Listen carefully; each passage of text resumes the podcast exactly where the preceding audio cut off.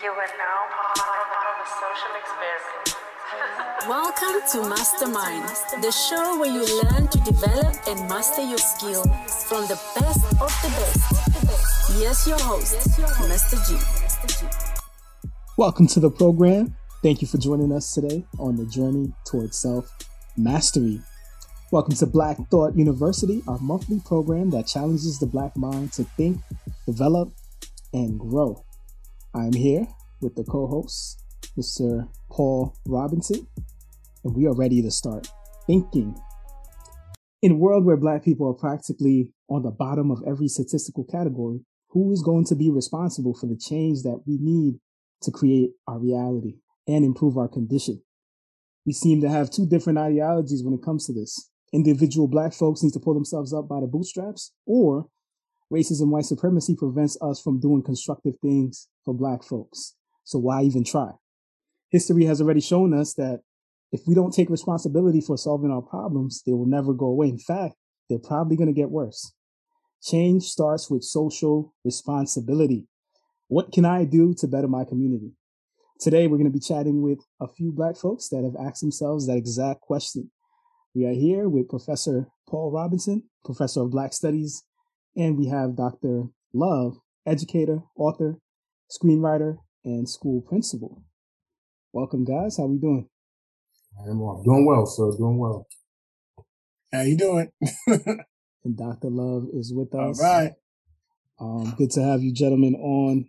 You know, before we even get started, you know, I did want to tackle some of the historical uh, components of personal responsibility um, and you know what what we're supposed to be doing. Um, I know that people might not agree uh, exactly with what we're supposed to be doing or how much we should be doing or when we should be doing it, whatever it is. But I think we can all agree that we need to do something because, you know, it's pretty bad right now when we look at the overall state of where we are at. Um, so, Professor Robinson, uh, Mr. Historian, um, can you share with us, just from the historical standpoint, like some of the things that some of the constructive things that have been done and um, kind of how, how we got to where we are right now.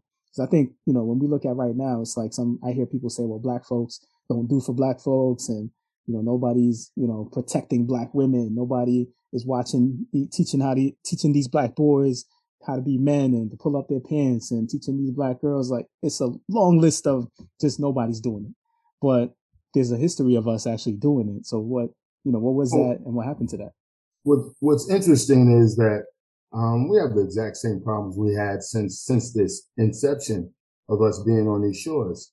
Um, they they've been modified with technology, you know, throughout the years, um, with with different things. However, we've had this we have the same exact problem. If we go back a hundred years, we can go back to uh, Booker T. Washington. We can go back to W.E.B. Du Bois.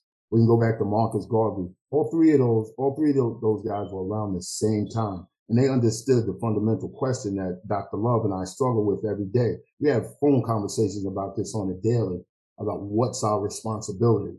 And we kind of go back and forth. And as, as you go back in history, those, those, those three gentlemen that I mentioned, they've all had the same struggles. They all believe that, uh, that their, their way was the best way. And they fought back and forth, tooth and nail about their positions in this. So, and it's always been the same question. What's our responsibility? 85% of the masses were, were struggling with this question. And these three guys believed that they had the answers to these questions. W.B. Du Bois believed that he, he was part of the talented 10th, that, that elite group of, of uh, 10% who would lead the masses, that 85% who would lead them to prosperity. Um, uh, Booker T. Washington believed the, the, the bootstrap approach. You pull yourself up by your bootstraps. Um, Marcus Garvey was a kind of mixture of both, a little, a little more radical, I think, than, than both of those gentlemen. And he, remember, he, he had, he had the masses with those parades he would have in Harlem, those elaborate parades that he would have. He had the ear of the people, you know, as well. But all three of those guys struggle with the same, same concept. We're here what are we going to do? And what's our responsibility to black people? Mm. So it, this is, this isn't anything new. Uh, th- there are different distractions and different variables right now. Uh, we, you know, we deal with, um, technology, you know, modern technology, but it's the same question. and they, they struggle with it. You go back even further. Harriet Tubman struggled with the same, what's my responsibility? Again, uh, the other, the other slaves were looking at her like she was crazy. Mm. But she understood her responsibility. The question is, how do we get the masses to understand our responsibility? And it's something that Dr. Love and I struggle with daily. How do you, how do you respond to the, to the black, to the black person that, that does not have a, does, does not have a, a license to do plumbing, does a great job with the plumbing, but, but kind of jerks us financially. Do, am I, am I supposed to embrace him as my brother when he's just taking $3,000 from me and it, it, it costs $1,000 to get it done? do I, do I embrace him? Those are things, those are real, those are real questions. And mm. I called Dr. Love and I said, come on, really? And it's, it's those types of things that, that we talk about. But overall, universally, we both understand that there's a, there, there is a responsibility that, that we have.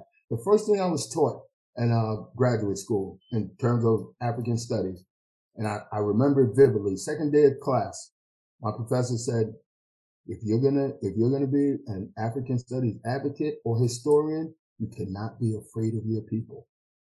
And mm. I hmm. was, what does that mean? What are you, what are you talking about? And I started to understand as I went on and we did community stuff. I started to understand what you meant regarding that, regarding those things. Uh, you, you can't, you cannot be afraid to do what you're supposed to do.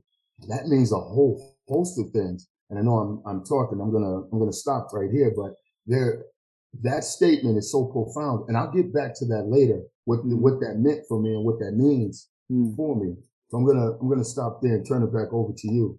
Yes, sir. And that makes a ton of sense to me, um, especially as we mentioned history about like the fear component, because I feel like so many black people, especially the grandmothers, the grandfathers, like that, seeing you know the the uh, you know the the trauma from the Malcolm X killing and Martin Luther King and Medgar Evers and all these people that were you know doing a lot for the community that that end up getting murdered and um you know, we we have that fear that if I do something good, like something good, somebody's gonna put an end to it, and I could definitely understand that. But like you said, like we can't be afraid because of that.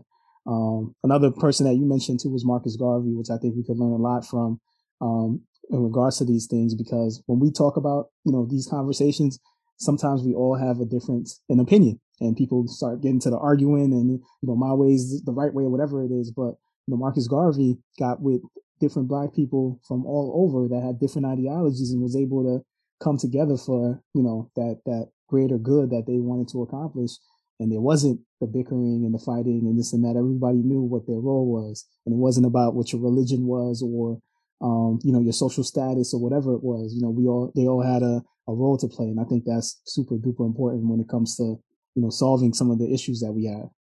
Uh, to get to uh, dr love i wanted to ask you about um, that you know the the historical component of relationships and our and our family responsibilities in terms of fatherhood, motherhood, um, boys, girls, uh, de- developing them into men and women and things like that. And right now, we kind of see things shifting. Right, the high divorce rates. You know, the father's no longer here, um, and then a lot of confusion with the boys and the girls, and um, you know, not knowing what it is to be a man or or a woman and things of that sort.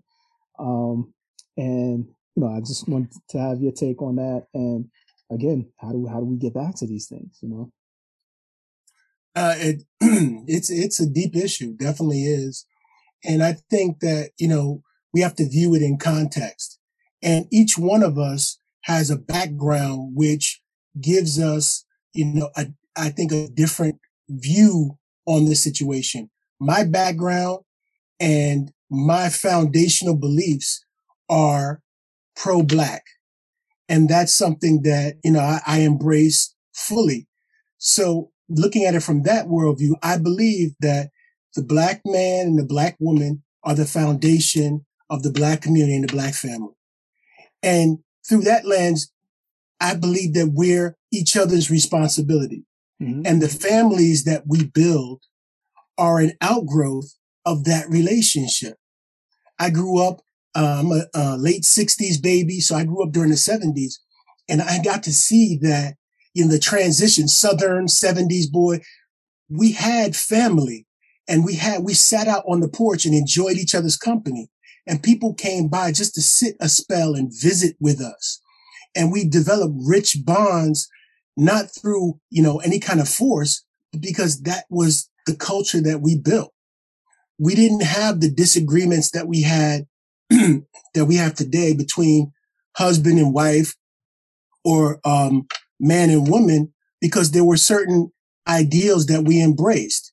Now, some of those ideals are antiquated in terms of how we view women and women's rights and, and, and, you know, allowing women to really fully embrace and exert their power.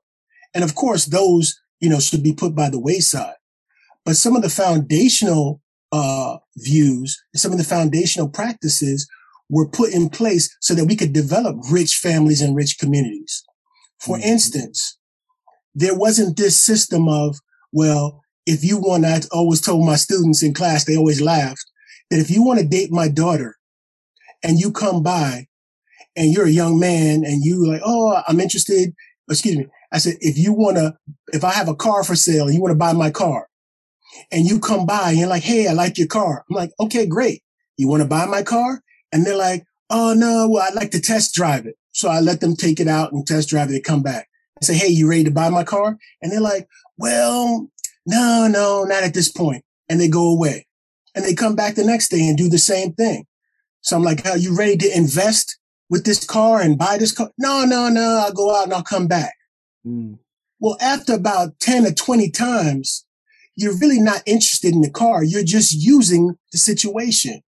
And I look at it the same way in terms of dating and relationships that if you want to come by and you want to see a person who's related to my son or my daughter, my daughter or my son, you have to be a person of quality who's willing to invest in them. And if you're not, it's my job as the father of the family or the mother of the family to be like, Hey, no, there has to be some safeguards around this. You can't come around and date my daughter and take her wherever and, and go all over the place and do whatever with her and then just leave her at my doorstep. A relationship is a commitment and a responsibility. And if you're not willing or not able to take that on, then you should leave the situation alone until you're able. And the family used to function as a filter, a blockade for the nonsense. But we protested and we got rid of that. Oh, that's old fashioned. You don't have to come by in court. My father courted my mother. He came by and introduced himself to my, my grandfather and my grandmother. And he declared his intentions and told them he was working for the phone company and he would be able to support my mother. And he wished to date her and then culminating with asking for her hand in marriage. And my grandmother said, absolutely not. You're too old for her. You're too old for her. You know, you're worldly. She's just out of college. Absolutely not. And my father left. He told me this story. He said, he left. He said, he quoted Shakespeare. He said, faint heart, ne'er won fair lady. And he decided not to give up. He would come back and speak with my grandfather. And there was a system in place, you know, to, for protection. When they went out on dates, you had to have another couple or someone, a family member, escort them. There was no just, you're just going to take my person out, whoever, and use them for whatever you wanted and then drop them back. You know, and, and this is the thing that I think that we've sacrificed in our relationships and it's impacted our community. Now we know some relationships are just not going to end well. That's fine. However, I believe firmly that we should give relationships an honest chance. And to do that, we have to have mutual respect. You know, any woman that is, that is going to be taken out or uh, shown a good time by a man, there have to be safeguards on that. So the situation is not taken advantage of. If you want to date my son, I want to see you and know you and know that you're a quality person. In the end, it is the person's decision, but the family should be involved in these relationships. How many times have you seen a person forced into a family and forced into a relationship? No one in the family likes the person and it actually fractures the family. Mm. If we want better fam, stronger families and stronger communities, then we have to start investing in our relationships. All of us. It's not just, oh, she's seeing that guy or he's seeing it, but we're dating this person. The whole community has a, a vested interest in seeing this relationship work. Mm-hmm. When you go to your homeboys and you're like, yeah, I want to step out on my wife. I want to see this girl over here. Your homeboy should be like, absolutely not, man. You have a commitment to your wife. And I'm here to back you in that commitment. And I have a commitment and our families get together and we're a strong community and we're not going to fracture it on nonsense. We should have those kind of communities. And then all this other stuff, it won't exist. It won't be a, the factor that it is, you know? Now, Dr. So Dr. It, I, I, know I go on too long, but in short, mm-hmm. yeah, let's, you know, let's really start investing in each other in relationships. Let's really get the family back active in all of our relationships. Let's stop this, you know, the, the free day in and the hookups and all that. Unless that's what you want. If that's the kind of lifestyle that you want, then more power to you. But really, the foundation of a whole community has always been just us. And that goes for mm-hmm. if it's, you know, whatever people are into today in terms of gender and all that, it's still a relationship and there's a foundation to be had there.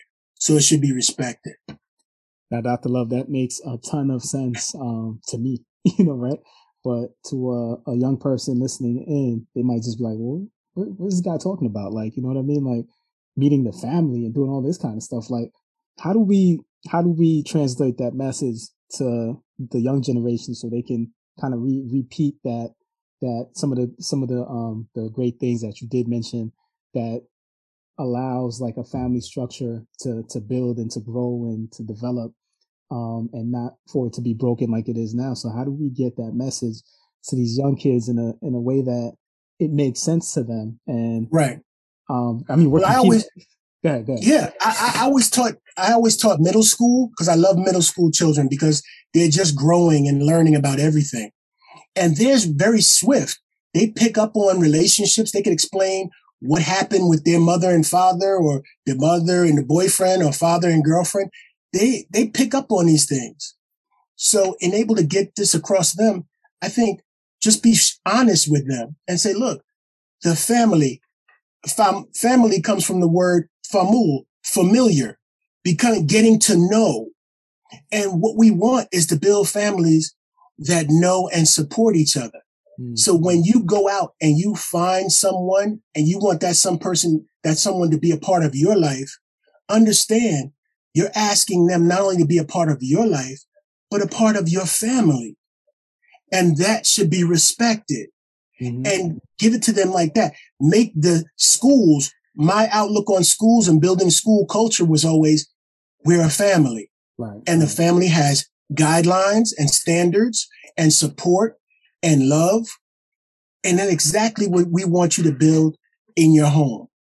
Now, if you come from a home where the family structure you know, was, was tumultuous or, or, you know, certain things disrupted it, then it's going to take a little more, you know, effort and creativity on your part to set those standards. Mm-hmm. You know, one of the biggest things I think that we lost, and I lost it growing up as well. So I speak from experience. We used to sit down and eat dinner together. We used to sit down and eat dinner as a family. Mm-hmm. Now everybody, it's like even if you put food down in the kitchen, Everybody grabs something and runs to a different corner of the house. And as long as the Wi-Fi is working, you won't see them. Mm. It, let's sit together. Let's turn everything up. Let's talk. I know this one family now to this day, once a month, they have family meetings. Everyone in the family, they dial in or they sit down together or they go out to dinner and they plan. They talk about what they're doing individually and how they could put money together to purchase property to enrich the family and to pass the wealth along. They talk about business opportunities. They talk about hopes and dreams and supporting those who are going off to school and higher education. That's what family is. And we, it's like something that we put aside and we never went back to. And I think children would understand and love it if we just went back to it. Mm. And the last thing is my grandparents, we would watch TV. They would pull us in the room and shut off the TV and insist we have like family game night on Wednesdays in the summers. We sit down and we play family games with them. Spend some time, get familiar, and that support, I, I believe it'll go a long way. That makes sense. That makes sense. Um, we have a question from Jinga. Hey, y'all, wanted to make a few comments um, on this topic of social responsibility, just responding to and adding to the things that uh, Mr. Robinson said and Dr. Love said. Um, since Dr. Love, since you were talking last, I just want to respond to something you said. I completely agree about um, this idea of families that that the union between two people involving the families. Right. I think that's very important. However, I do want to offer that family doesn't mean ownership. And so True. the the sort of the comparison of your daughter to your car might may not be what maybe what you meant. You're right. You know, You're absolutely right. our children, there's this poem that I that I grew up hearing as a song that goes, Your children are not your children. They are the sons and the daughters of life's longing for itself. Ooh. They come from you, but not from you. And though True. they are with you, they belong not to you. Hmm. You can give them your love, but not your thoughts. They have their own thoughts. You can house their bodies, but not their souls, for their souls dwell in a place of tomorrow, which you cannot visit, not even in your dreams. You can strive to be like them, but you cannot make them just like you. Hmm. And so that that is um, I think that we absolutely support our children and we are there for our children, but we cannot control our children and we can't, or we shouldn't, I think, I believe, we shouldn't try to control our children or to try to um, control our children's lives. And so the decisions that they make about the people that they want in their lives and the type of relationships they want, I think that, you know, we support them being safe and creating, um, you know, self, safe, healthy relationships with other people, but we're not there to, you know, tell them you can't date this person or you can't go out with the, this person can't come to my house. That's, that's, that's my belief. Mm-hmm. Um, at least I believe in raising children and I've been thinking about this recently too. It's sort of the difference between a leash and a harness right? A leash is to control, is to you you yank the leash on a dog to sort of face, you know, to make them do what you want them to do.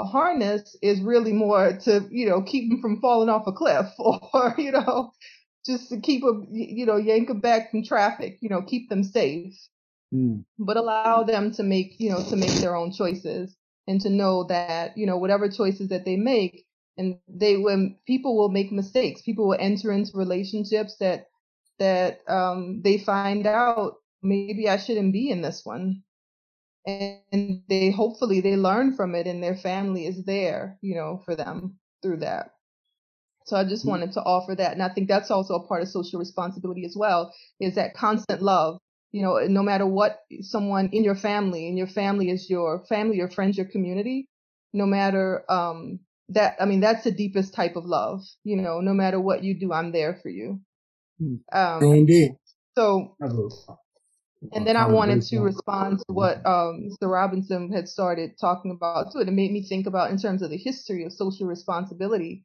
um, this idea of not even idea, but the practice of the social aid and pleasure clubs that used to be very um, prevalent in our communities, particularly, well, at least I'm, I'm familiar with the ones in New Orleans. We still have social aid and pleasure clubs.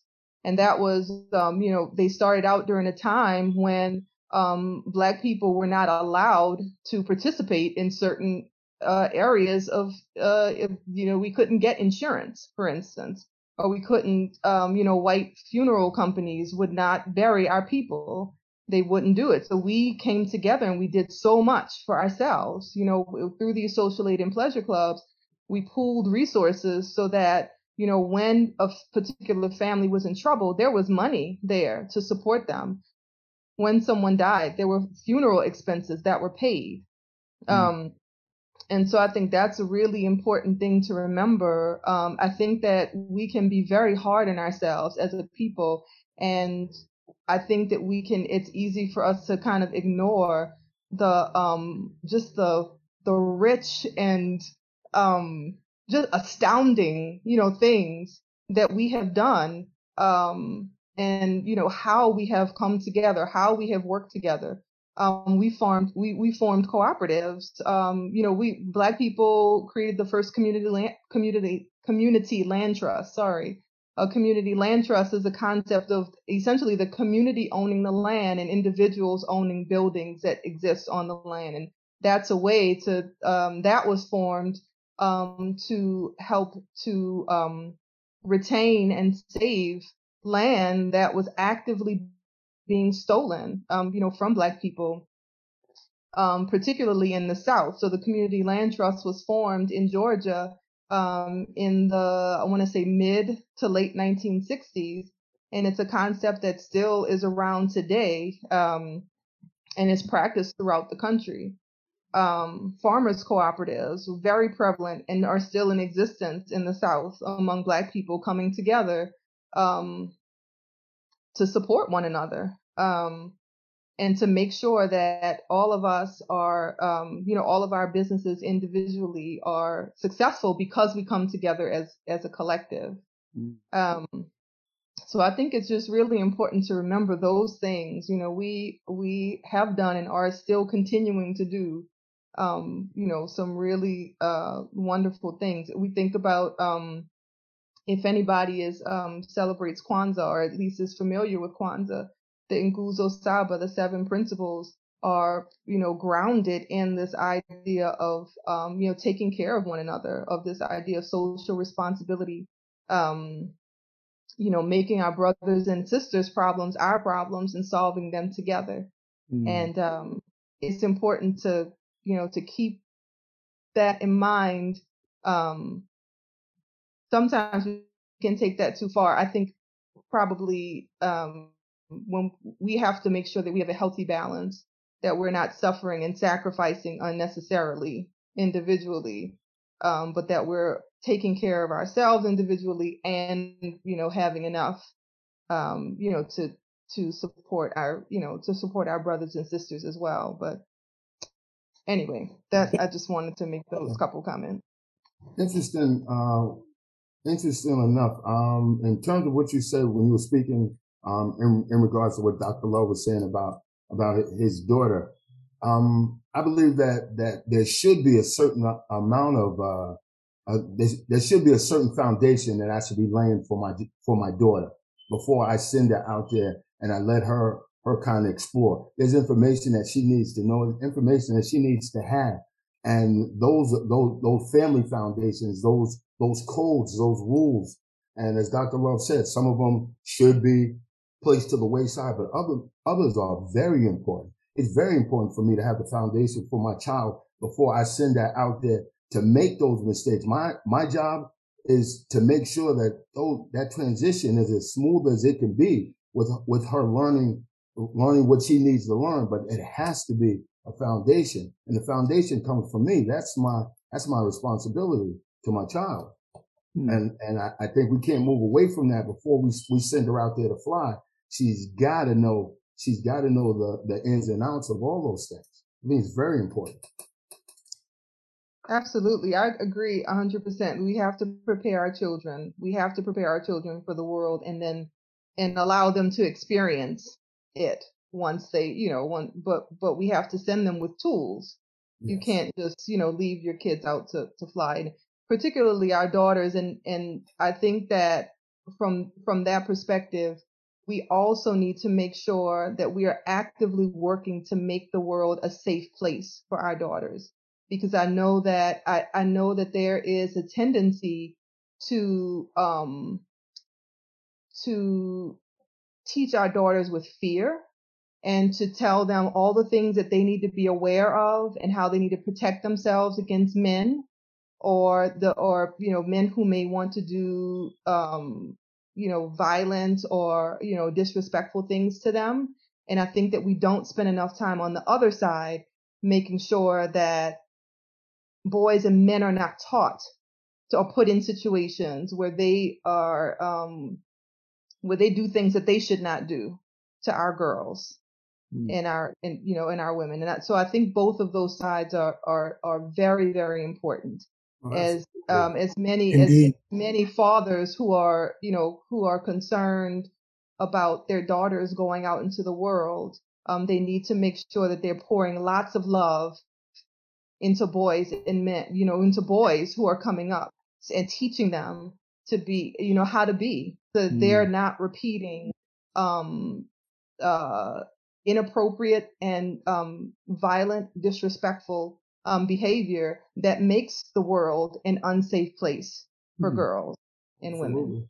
Great points. Absolutely. Great Absolutely. points. Um, Dr. Love, would you would would would you kind of um talk to them a little bit about about about the foundations? Um, I'm glad I'm Jen. I'm glad you said that because it kind of segues into a project that Dr. Love pulled me into, and I had no idea that it, it was going to have such an impact. Um, would would you kind of speak to that just a bit? Oh, you're talking about the the program that we worked on in middle school with boys who That's were interested in basketball. And all we did was use basketball as a tool to not only uh, shape them as better basketball players, but as better citizens of the world, you know, more uh, enlightened citizens. So we linked their basketball uh, performance or ability to perform with their uh, scholastic integrity and, um, you know, what they were doing really in the classroom. So we had progress reports that were fluid every single day. Teachers let us know what students were doing. And we worked it to the point where even the, the basketball players were, you know, co, um, co, were co-responsive to their teammates. If they saw a teammate going off the path, you know, either academically or socially, they would help guide them back on. And, you know, it really blossomed into something that, that, um, encompassed the the um the girls basketball team, the cheerleading squad. It really became the dominant culture of the school. This idea of again family and and co-culture responsibility, and it, it was wonderful to see. And I hope one day to do it on an even larger scale with with all that are that are interested, because uh, like Sister Jenga said, that there is no way around it. We can't have a better society without creating better boys and better men you know, too much of the onus is put on women when things don't go right in terms of sons or daughters and whoever. When, you know, fathers and concerned men who aren't the fathers of, of children, you know, have a social responsibility to teach. Mm. Problem is you can't teach if you're afraid. Mm. And, you know, we used to have a culture where it was set in, you know, matter who, how, what kind of person your elder was, there was a, a, a some type of respect present. But now, all too often, you know, older gentlemen, uh, you know, gentlemen who are not as big as maybe some of these giant teens and stuff like that are kind of apprehensive about approaching them because they're afraid of the backlash. I've even spoken to sisters who, you know, they wanted to start um, programs to assist girls and, you know, etiquette and things like that, things that boys, you know, etiquette program for boys and girls, but they were afraid of, you know, what the girls would say to them or the, how they would be standoffish or dealing with their parents. So there's still a lot of work to be done. Mm, indeed, indeed. Uh, Dr. Love, I know you mentioned, uh, you know, the basketball program that you and uh, Professor Robinson did, and it kind of reminded me of, um, you know, athletes, uh, you know, NBA players, um, NFL players, um, all the whole litany of athletes, black athletes. Um, I don't know if you guys have read uh, William C. Rhoden's Forty Million Dollar Slave, but in Forty Million Dollar Slave, he kind of makes a segue into like how black athletes used to have this whole like um, social responsibility about um, inspiring, motivating, helping, contributing to the black community. You know, like your Muhammad Ali's, um, your your Jim Browns, um, and so forth.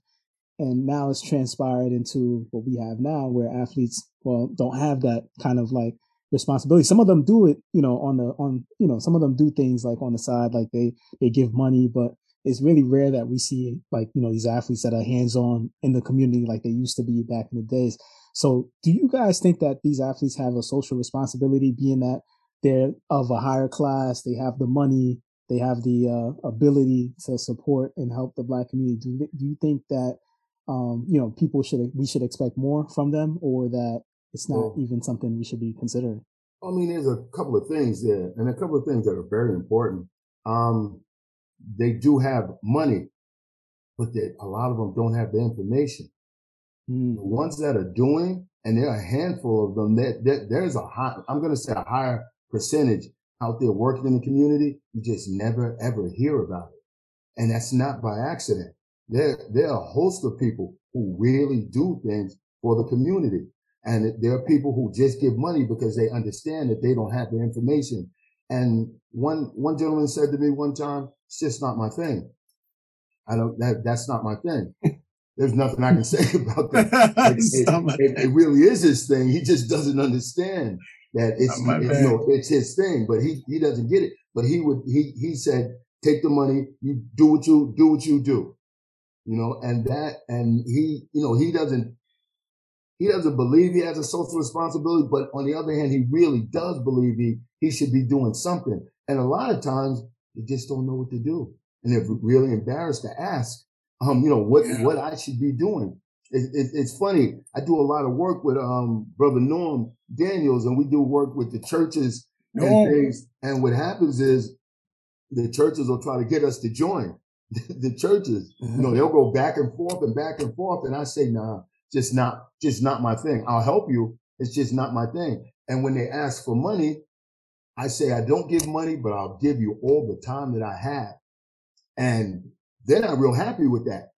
You know, they, they're not real happy. However, I will give you my time. I'll work with your children. I'll do programs for you, but I won't give you any money. I decided a long time ago that I'm not going to give any, any money to, to any of the groups that I work with in terms of that. I get it you know, um, my, my time won't turn the lights on for them when it's time for them to pay to pay the light bill. But I, you know, I give, I will give my time. I will give you as much time as you need.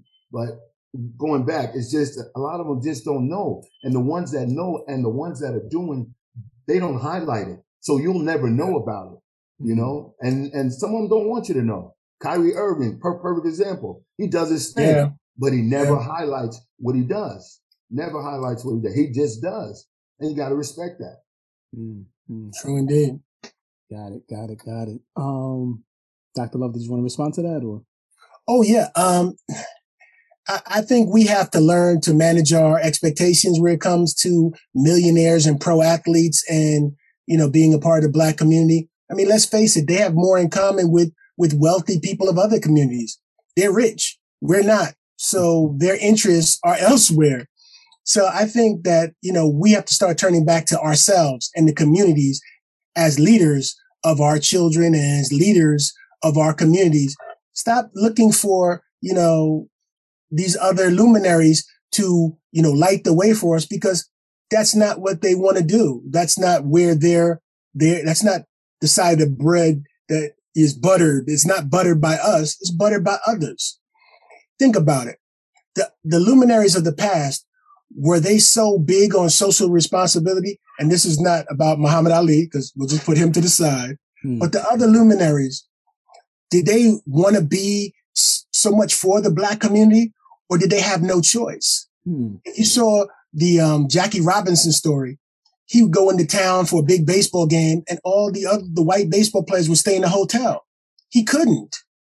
Hmm. So families would take him in. So he had to be a part of the black community because he was right there in it. You know, so many, so much we were locked in together and we worked together. But once they, you know, put on the glass ceiling, I won't say took the lid off, put on the glass ceiling, then it gave people the idea that they could escape blackness. If they just hmm. marry someone else of a different race, or if they just get out of our communities, they could somehow escape being black. And that's not the reality but that's what they're thinking and that's what keeps being fed to them. Right. So I say, you know, let's say, hey, we appreciate these talents, but let's stop hanging our hearts on people whose interests are elsewhere and let's work together cooperatively to build, you know, luminaries who are connected to the community and who ride or die for the community. Hmm. That makes a ton of sense. Um, now, talking to you guys, I know you have a great sense of social responsibility and you guys know what it is that you're put here to do for the black community, um, for yourself, for your families. Um, where did this all come from? Like, where did you guys get the idea of what your social responsibility is? Because as we talked about, you know, nowadays it, it, it's not really a rite of passage coming up for you know the older folks in the community to tell you like this is what you should be doing and and leading by example and doing all these type of things. So where did you guys get that idea? Like this is what I'm supposed to be doing for the community. This is me. Um, this is how I help Black folks out. Um, and what are some things that you guys have been doing since? Interesting. Good question. Great question. Yeah, I, I'll just tackle it because I'll be I'll be short. I mean, black women are everything. Black women are everything.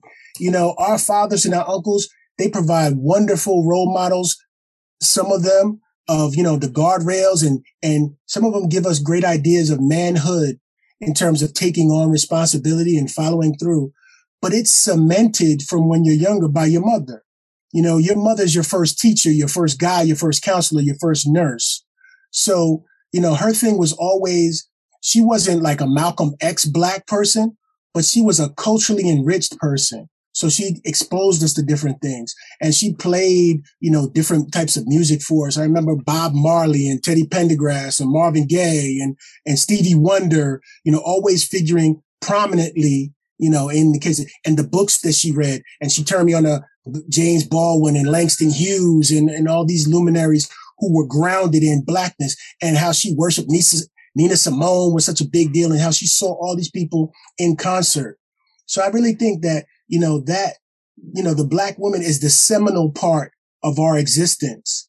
And, you know, getting away from being protector and, you know, respecting and, you know, being a person that is the covering so that our sisters can walk the earth without feeling like they're going to be attacked. I think that's part of our responsibility. Like Sister Jenga said, creating safe communities, making it safe for sisters to walk the streets, mm-hmm. making it safe for sisters to be in relationships because the husband knows if he does anything to her of a physical nature or anything like that, then you got uncles and cousins and friends and all that that are going to see him personally and privately. It's that kind of thing that, you know, is, is necessary. And in terms of grounding us to that, I think our sisters and our aunts and our grandmothers who fill in you know, when all the above goes, you know, goes south, I think that's, that's the important part. And fathers are even a more crucial part of raising black girls than we know, than, than, you know, than we've suspected. We always said, oh, a boy needs a father in the house. A woman needs, a girl needs a father or a father figure or someone, uh, uh, you know, that, of that nature, more so in that it helps her when she goes to look for what a man is or what a person should be of quality character who is a male, then she has something to go by and not just guys who are in and out of the, you know, the transients and stuff. Right. So I think, you know, that we're grounding our children to their social responsibility by what we teach them, but also by the examples we set the what the experiences we introduce them to, and um, that comes through again. You know, yeah. our relationships, mm-hmm. the black man, black woman, black whatever. All right, uh, Professor Robinson, how, how did you come across your social responsibility? Well, there were two two big events in my life. Uh, one was m- my mom joined, uh, and it was kind of like peer pressure. Her friends, uh, what they had a group. I think it was the Dorothy Height group. It was a woman, a black woman's group. Dorothy Height. yeah, and she joined the group and she didn't have a babysitter. So she would take me and my little sister. Her, her, her job shifted and she had middle, like that three to 11 shift, but she would still drop me and my sister off there. And I was amongst all these black women and they were just planning. They were planning, planning. And I was like, look, I'm I'm nine years old. Why do why do you keep leaving me with these women? I'm not doing anything. And and she would she would say, No, you're going to support. You're going to support anyway. And I would just be sitting there, but they started to organize. And what I found out is it's hard to do nothing. So mm-hmm. I would listen to what they were saying and what they were doing. And I was picking things up, but I didn't understand until later on the organization piece that that I picked up. The second event was I, I, I was in trouble as a kid a lot. So I got banished for the summer and had to stay in the house the whole summer.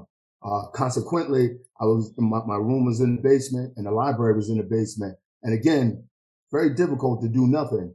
There's no cable in the in the in the 80s. There was no cable in your basement. It was the black and white TV with the with the uh, hanger, and I was getting no reception. So I started looking at the books, and I'm looking at books Soul on Ice. I'm trying to decipher that. Very complicated. When I read it again later on, I understood it in college. But um, Malcolm X, uh, there was there were so many black books down there. I read the whole Donald Goines series uh, while I was down there. So I, I got a I, I got a, a, baptism by you know by being down there, and I would just read and read and read. There was nothing else to do, and that's when I started learning my my social responsibility. So it it just when I got to college, I just wanted to know more and more about about Black folks, and so I had some great professors, you know, in college, and they you know they taught me. My end of my freshman year, I got a scholarship to go to University of uh, the West Indies in Jamaica. And, and it, it, was, I wasn't a super, super scholar. I, I just kept asking, are there any internships? Is there anything I can do to go to Africa? And then I, I had no money, but then I figured I'd worry about the money piece later on. And when they, when they told me that I could go to uh, University of the West Indies, I said, I don't have any money. And they were like, don't worry about it. You, you have a scholarship. We're going to pay for everything. that was it. That was it. And they drum that in your head. They drum the social responsibility piece in your head. When, when that professor, when I went to grad school and the professor said, you cannot be scared, afraid of your people, right. you know, she was talking about social responsibility. You had to go to the shelters and work in the shelter. That's part of your class, your, your classroom etiquette. You had to work 20 hours a week in the shelter. I don't want to go to shelter. I was like, I don't want to do this, but you get to meet, you get to meet people, you get to talk to people, you get that actualize with people when you go to the shelter. I, I went to children and family shelters and I would, I would work with the kids in there. Those, those things, those, those things firmed up my sense of social responsibility. Got it. Got it. Um, and what, what are some, some of the things that you guys are involved in now? Like, uh, in regards to the work that you do? Because I know you guys won't won't say it unless I ask. You know, so what what what are, what are you guys involved in? Well, most recently, I was I was doing um this thing with Dr. Love. He he he he doesn't give it. He doesn't do it justice. I mean, when when we did this, I'm a basketball coach. So when we did this basketball thing, he calls me in, kind of set me up. He called me in and said, "I need you to come come coach this basketball team." And I don't like middle school kids. I've never liked middle. I taught middle school for a month. And then I got the heck out of job. Couldn't do it. The middle school kids are intense. Couldn't do it. So he called me and I didn't really want to do it. He said, come on, come on, you can help me out. I, no, he said, I'll help you out. So I was like, cool. I didn't know the impact that was going to have. I didn't realize that the only kid that got suspended was the kid that, that pulled his friend who was on the team out of the classroom because he was about to blow up. We had gotten to the point where the kids were regulating themselves and it was all based on, on family um, Dr. Love kept preaching, we're family now. We're a group. We're a unit. And it wasn't about basketball. These guys were not that great at basketball, but they, they were great human beings and you, you knew it. And we, we would, we would just go through different things. It got so crazy that kids, kids just wanted to come along. And we said, all right, come on, let's go. It was that because everybody wanted to be part of what he, what he created in the school. It was, it was unbelievable. I do I do a few mentoring programs with PAL. I do um, a boys mentoring program in a middle school. I do uh, recreational programs right now for kids, but I my my mentoring program is I, I, I take kids in, in, in the middle school in Long Island, and we uh they have to come to me twice a week, and then I put them in a basketball league. Again, these dudes don't play basketball, um, they but they they're learning to play and they want to play basketball. These are the guys that don't necessarily make the basketball team, but they cause all the noise in the school. So the principal, is a sister, she'll call me and say, you need to take this one, this one, and this one.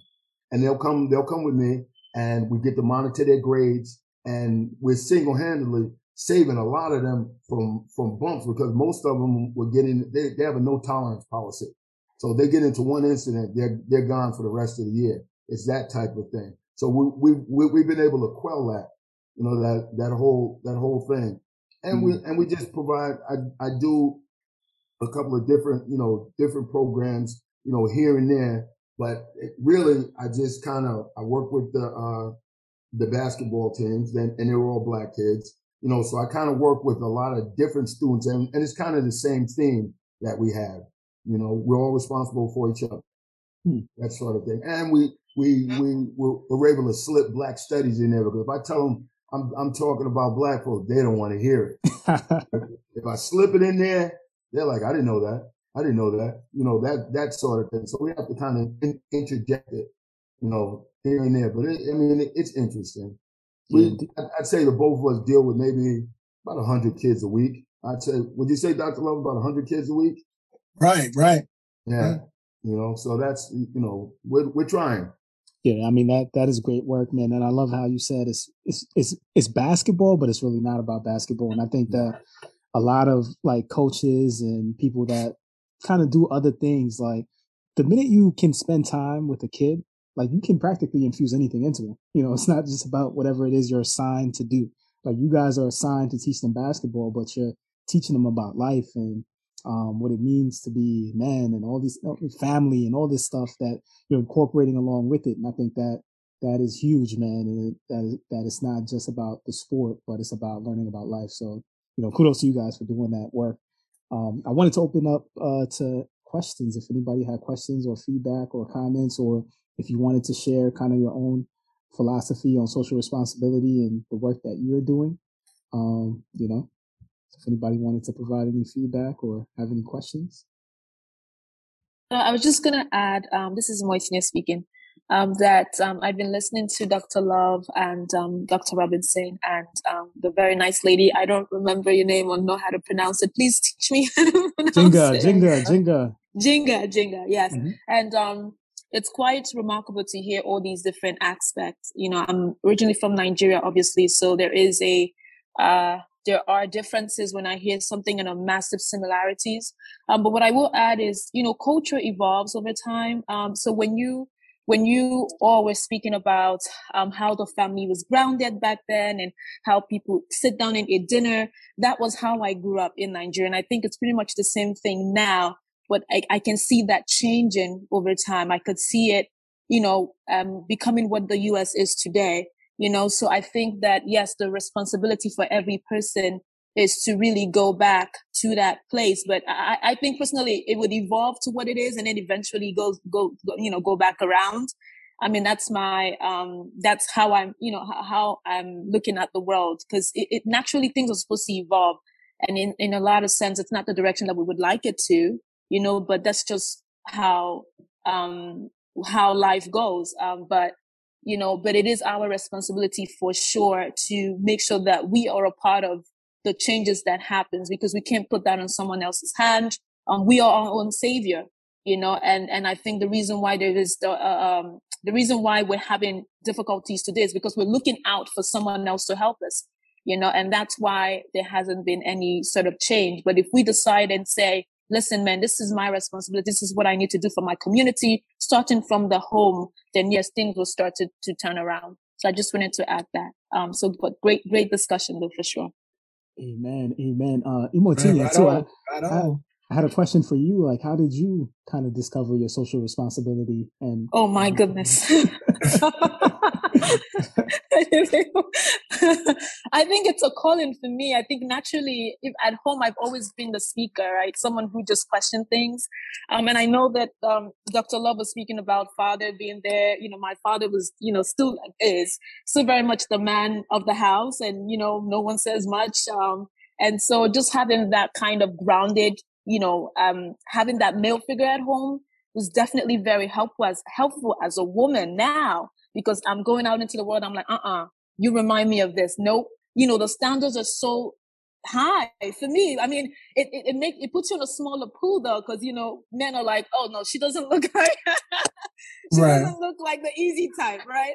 Again, so, but that's how I was raised. I mean, you know, my father was very, you know, when I go out on dates, the guys have to drop me off six blocks from my house so, and then I have to walk all the way home. so my father was very serious about that. And my mother would always say to me, if you get pregnant, I'm gonna throw you and the baby out of the house. Obviously, it wasn't nice for her to say that, but it, it kept me really straight. so having that male figure at home is good, and having that grounded family unit is also very powerful because that is something I always go back to, you know. And even as a woman, my my the way I carry myself and and and the way I see the world is from my it's because I I see it at home first. You know, they say I heard a man said once that the voice that you instill in your child um, stays with them forever. So even if I'm right. out in the world, um, the things that I hear out in the world doesn't even if I stray away, I would always go back to what my father always tell always tells me, what my mother always tells me. So that voice of a parent is very, very powerful for sure, for sure. And Jen, um, I, I, I know I can't pronounce your name again. Look at me, the woman with the very long name. Jenga. Jenga. Yeah. Jenga. Jenga. Jenga. Jenga. Oh, very beautiful.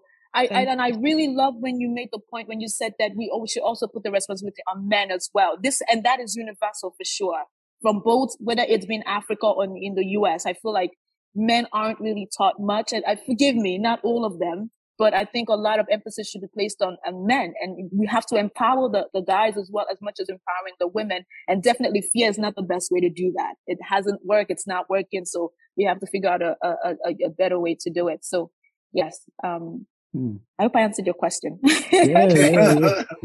I kind of want to ask you more questions. I say, I say. Jenga. Uh, yeah, Jenga. Um, how did how did you develop your your social responsibility? I know, uh, before we even move on to Jenga, um, Mortinia is a is a storyteller. Um, so uh, she tells black stories, man, and um, I think that's amazing work that you're doing with that. Thank you um, so much. She has her own YouTube channel, and um, Mortinia, you want to give us some information so we can get to your stories? Sure. Um, so what's IU Media dot IU Media IU Media on on Google. Um, and basically the stories I'm a storyteller naturally. Again, it's you know the beauty about being in the US and the beauty about coming together and seeing blacks from other parts of the world, right? Because I mean, this conversation again, um, um, you know, it's it's very, you know, blackness is so beautiful and it's so diverse. You know, um, you can't sit in one place and just watch that. So being a Nigerian and coming to the US, I, I find that it's quite remarkable to see how unique we are and how beautiful we are. Yes, obviously in Nigeria we have all of that, but also coming to the US and seeing that. Um, and so when I began to tell stories as a little girl, I wanted to do this for the rest of my life. I didn't know how to do it. But then something crazy happened to me, and I said, you know what? I really want to tell stories that showcase um, the positivity of how people are, you know, how people are able to transform their lives. So part of the story I tell today is called On the Bench. And this is just um, sitting down with people who have gone through a series of challenges in life and they're using these challenges as tools to transform their lives. Now, there isn't any color to what I do. So I can say what a white person, say what a black person, but you know, again, you can't, you can't, you know, when life is pushing you, you can't alter it. You just kind of go with the flow. So far, my guest has always, I mean, the first guest was a black, a white guy. But then everybody else I'm getting after that is just black, and so I'm loving it. I'm just curious to see where it's going to take me. Excellent, excellent, um, excellent yeah. work, man. Excellent. How work. can we find your? How, how, do we find your channel? Is it just IU Media on YouTube? Yes, yes, okay. IU Media on YouTube. Yes. Alrighty, um, Jenga, um, Jenga does so much work uh, for the community, man, and I um uh, Jenga is also uh, a guest on the program, uh, so you can check out our individual episode uh, in coming soon. Um, but Jenga, like, um, you had, I feel like you had an opportunity to kind of like, you know, I think we, we, we all have opportunities to make money and to focus on the me and to do, you know, that kind of thing. And I think that that's like very Eurocentric, like that I my, uh, mentality and things like that. So you had an opportunity to do that. Like you're doing pretty well. And then after Katrina, you kind of decided to go back into New Orleans and, and, um, you know, rebuild the community. So like what, kind of made you feel that sense of responsibility. Um, and can you just share some of the work that that you do for the community, Jenga? Yeah, um, I think it's it's definitely the way that I was raised. So after Katrina, once Katrina hit, I realized that I needed to be back home. I was already looking at. Um, I, I was feeling like though I had achieved my goal, which was to break into the computer animation industry and start, you know, working on digital movies, I didn't feel fulfilled and the way that I was raised, I was raised to see my life as a contribution. and and I didn't feel that I was, you know, that I was doing that, and or at least in a direct way to, um, you know, to my community. And I think my parents, my mother in particular, was always really supportive of whatever it was that we wanted to do. And but I think that our family defined success by um, by not only contribution but also but just achieving goals. So we I wasn't raised in a family where success meant making a lot of money or um, you know success made have meant having a lot of material things. So those things have had never been really important. I mean, obviously money is important. Let's just be real about that. Money is absolutely important. But for me, it was never um the way that I was raised, it was never the goal is to make as much money as you possibly can. Um, and to hell with everybody else. And I don't think anybody else is, well, probably there are some people who are raised that way, like intentionally, but I think most people are not intentionally raised that way. Mm-hmm. Um, but, um, so anyway, and, and I think that in, in my family, um, um, I was raised by parents who were part of the Black Liberation Movement. We, um, they and uh, some and, and their peers and other of our family members um, started African centered schools. Well, eight, an African centered school down here um, had a, a, printing press, had store, you know, just various things like that that were really meant to um, like shift our culture away from some of the unhealthy, um, you know, practices that we had adopted out of slavery and moving back towards, um, some of the, um, well, I guess what my parents, you know, looked at and thought as, as traditional African, you know, practices. And that's, you know, coming from people who were raised here in America, they had to figure out, you know, what are these traditional African, you know, practices that we were um, you know, talking about. My name is uh, it's a Swahili word that means to build. Like my parents did not speak, or my parents are not Kenyan or from Tanzania or Uganda or anything. Um, but they, um, you know, they studied the the language and they wanted to give us names that they wanted to give us positive names, um, or names that have positive meanings um, in in African language, and they they chose Swahili because it's a widely spoken language. Um, and these are words. These are just words, um, which I had to learn, you know, late, later in life that our names are, are, are words and, but they are words that have positive meaning. So I, I kind of, you know, go with that. Um, but I think so, so I guess at the end of the day, it's just the way that I was raised. And I think that was really, um, you know, just instilled in me that, um, you know, we, we are always supposed to be working to make our lives, to make the lives of Black people better in some way. And I think um, what I mentioned in the at the top of the the show that that you have to make sure that there's a balance. Because for me as a child I took everything very literally, and I think I sort of interpreted like I have to sacrifice, I have to suffer, and I don't think that's healthy either you should not, um, you know, completely, uh, you know, ignore your yourself and your own needs in service of quote unquote the community. Like you really do have, you do have to take care of yourself.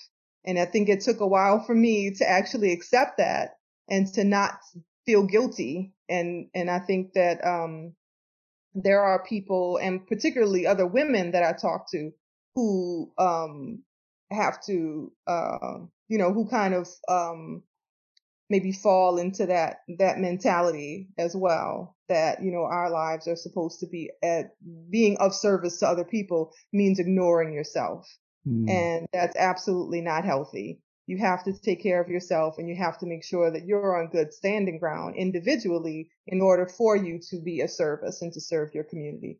So, um, anyway, after Katrina, I did, uh, you know, leave my um, my career in computer animation in New York, and I came back home and started um, working in my community. Started a nonprofit organization down here, um, definitely went to the deep end, like I described to y'all before, where I wasn't taking care of myself and I wasn't, um, you know, taking care of my own needs and the needs of my daughter. I have a, my daughter is 17 now. She was very young when, you know, when we did this. And ironically, I did it all for her. You know, I wanted her to see that, um, I wanted her to see what was possible. Um, and that, you know, when you make a decision about what you want to do, and you pursue it and you work really hard, you know, you can achieve it. If you want to be of value in your community, you know, this, this is how you do it.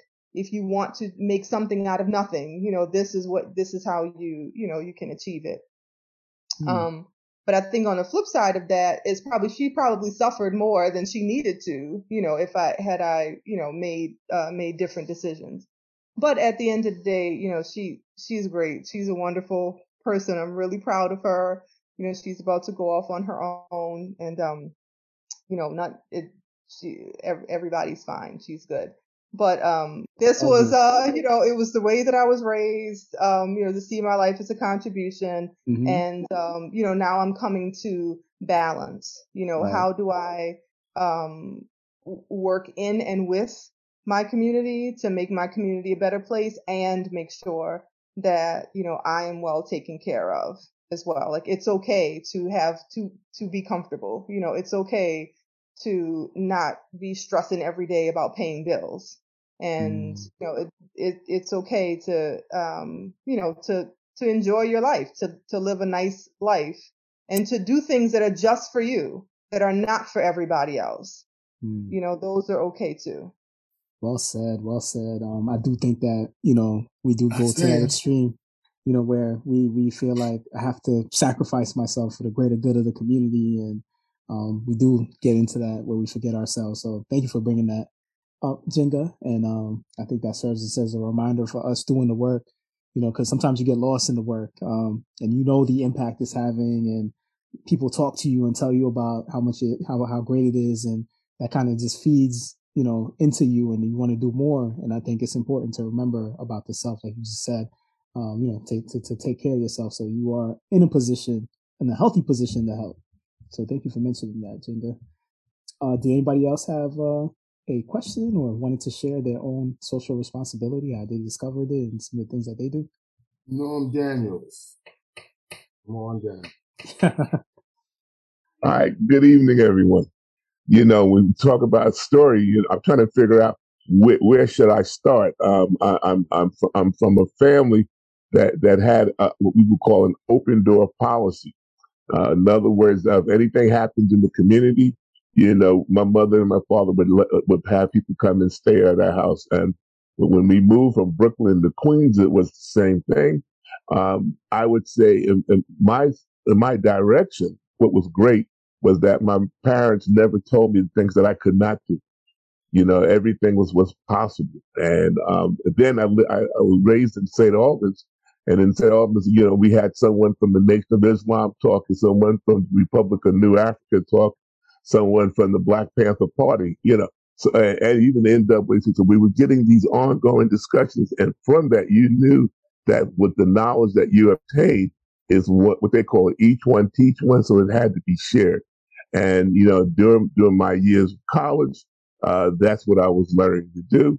In my 40 some odd years at Suffolk County Community College, that was definitely my, main goal was to have programs that will talk about a stronger sense of self. You know, we're looking at my eye. So basically, I, I'm looking at during my years, I, I would always look at programs that uh, to passage programs, things of that nature. So not only my you know, I'm learning, but I'm also so teaching.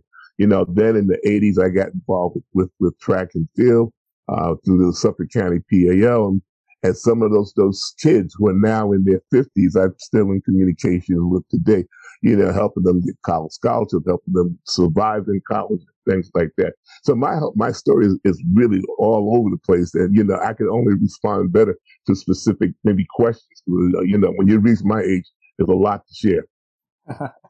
indeed, indeed. Well, Norm, I think you missed a whole lot of stuff. Probably did. Norm Norm has been in one of the one of one of the colleges for like 40 years, and he was the premier person doing the doing the programming at the colleges. My my first Afrocentric program that I went through, I was in high school, and I I was there at the college that he he was he was running. He was running the program. Definitely. So I mean, you missed a lot of that. so a lot of that. I mean, and for he did that for forty some odd years. You know, a yeah. lot of kids I've gone. You know, I've gone through through your programs. A lot of kids. I mean, I'm we're talking about thousands of kids that have gone through, and you since me working there with you, um, we we've helped we've helped a lot of kids do a lot of different things, you know, and you made it possible for for many of them to do what they're, you know do what they wanted to do and do what they were supposed to do.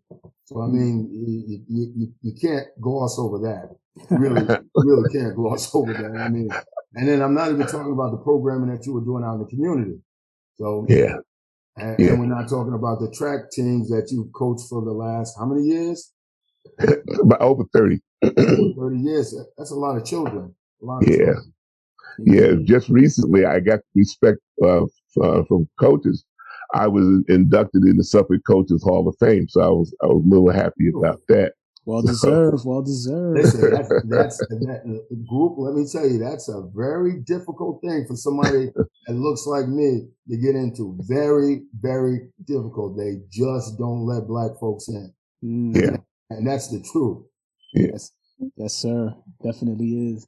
Um, so um, you know, I, I think the biggest thing that I tend to look at, particularly in terms of how I was raised, and we're talking about family. You know, as you as everyone was talking, I was thinking of Jawanza Kunjufu when it says mothers should raise their daughters and love their sons. And I'm thinking about a lot of the programs that we're looking at today, or looking at the empowerment of women, black women. I don't have a problem with that. But we definitely need to have programs, the empowerment and recognition of the role of, of black men and black boys. And I and I realize that even in terms of Africa, you, if you look at what they're doing in Kenya, they're doing a lot of programs for women, but they're, they're not looking at, at the black man. And, and we have to really look at what does that really mean? You know, is the black man's existence, is it under attack right now? Suddenly or even um, um, just up front. That's something that I have to think about. But then I was also thinking about parenting. When I was a kid growing up in our house, we had one television, we had one stereo with a radio, and and and all that. The, t- the television was in the living room, the stereo was in the living room, and who controlled it? My parents. I think that when society looked up around 19, excuse me, 1959, 1960, when, when they when they they decided to distribute uh, transistor radios and portable TVs and record players, kids started moving things to their room, and that was the road to what I call the family destruction. To, to a point where you know where we are today, where kids spend more time in front of a monitor or, t- or TV set than they do uh, in front of their teachers and parents combined. So we have to find ways to look at how can we become more of the center of t- attention of love and communications with our kids. And that's something that we really need to look at.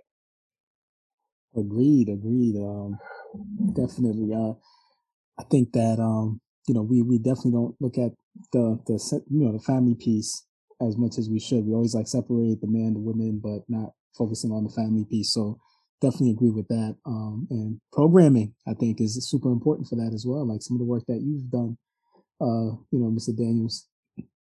All right. Uh, did we have anybody else that wanted to share um, or ask a question?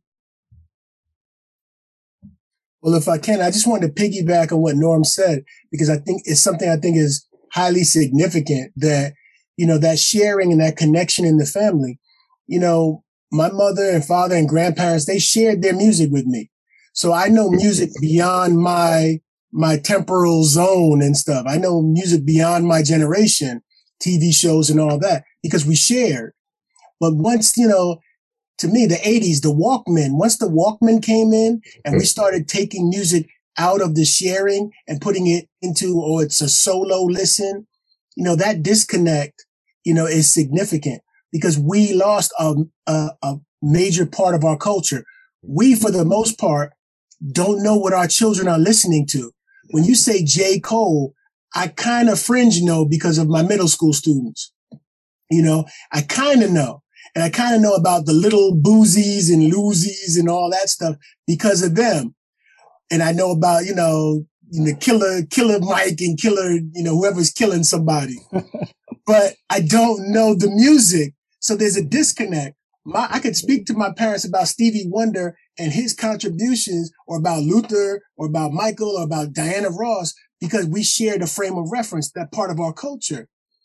But when we lost that, and it was right around Rapper's Delight, that was like where, mm-hmm. you know, parents got jettisoned from hip hop.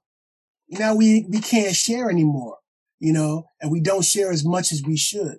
Mm. So we need to find creative ways to bring music back into the family and bring, you know, that kind of sharing. Hey, listen to this. Listen, even have listening parties, you know, but in order to do that, we have to ask ourselves, you know, is the music that we're programming now, is it gonna be suitable to play in front of grandma and ma and, you know, is it, did we add an element that kind of takes it off the table? You know? Yeah. I get... Stevie Wonder. My daughter knows Stevie. My daughter definitely knows her some Stevie. Yeah. Um, but I think also that this time, this particular generation, because they have so much access to information, I think it requires us as parents to change the way that we relate to them. Mm-hmm. And to, because we're not in control. we we don't we can't rely on any illusion of control of you know of our children particularly because they have access to so much that we literally cannot control mm. you know so even if even if my so my daughter begged me and begged and begged and begged to you know to for her to have her own phone. I refused. I was like i don't want you to be one of those kids who are mm-hmm. always you know just so i refused. She bought her own phone. You know she bought it herself. The first time the first phone she had she paid for her own money with it.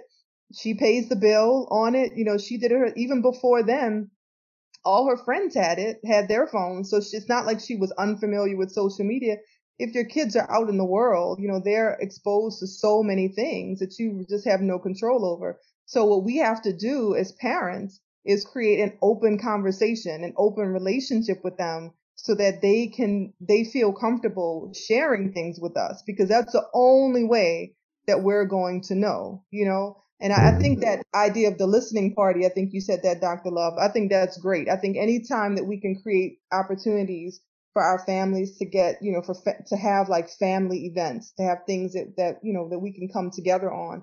Those are great. But the day of the one tv and the one stereo that's gone and that's never going like that's how i grew up too. We had one television in the living room and my mother would watch it and we were the remote control you know? It's like that's how that's how it was when i was growing up.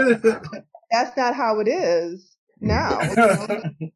yeah. so um so uh, we have to create different. We have to create other relationships with them. So I am. My daughter hides a lot from me because she's a teenager. That's just how she is. Um, however, I've, I've, I believe that I have raised a very responsible person and a person who has a good head on her shoulders and a person who does come to me to talk to me about things, you know, that she has questions about and she knows that I'm not going to judge her. and She can play her music, you know, so she, when we're in the car, you know, she, she wants to put her music on or she'll be in her room and, you know, she plays her music. And there are some time when she was much younger, I was like, um, let's talk about the amount of cursing that's in this, uh, you know, that's right. in, that's in this song. I don't know how comfortable I feel, you know, about this, but I never like shut her down and told her, you can't listen, you know, you can't listen to this, you can't do that because I want to know. I want to know what it is that you're listening to. If it's something that has like not even the just the cursing, but because cursing are that's a, that's a choice of words but I'm more concerned about the meaning. You know, what is it that you're saying? Are you listening to music that's talking about being violent to people or about disrespecting people or not caring about people? If that's the case, let's talk about it. Let's listen to these lyrics. Let's talk about that. Let's talk about how we're going to move through, you know, in through the world. And then, you know, sometimes she would change, you know, about how she felt about certain things that she was listening to based on the conversations that we would have.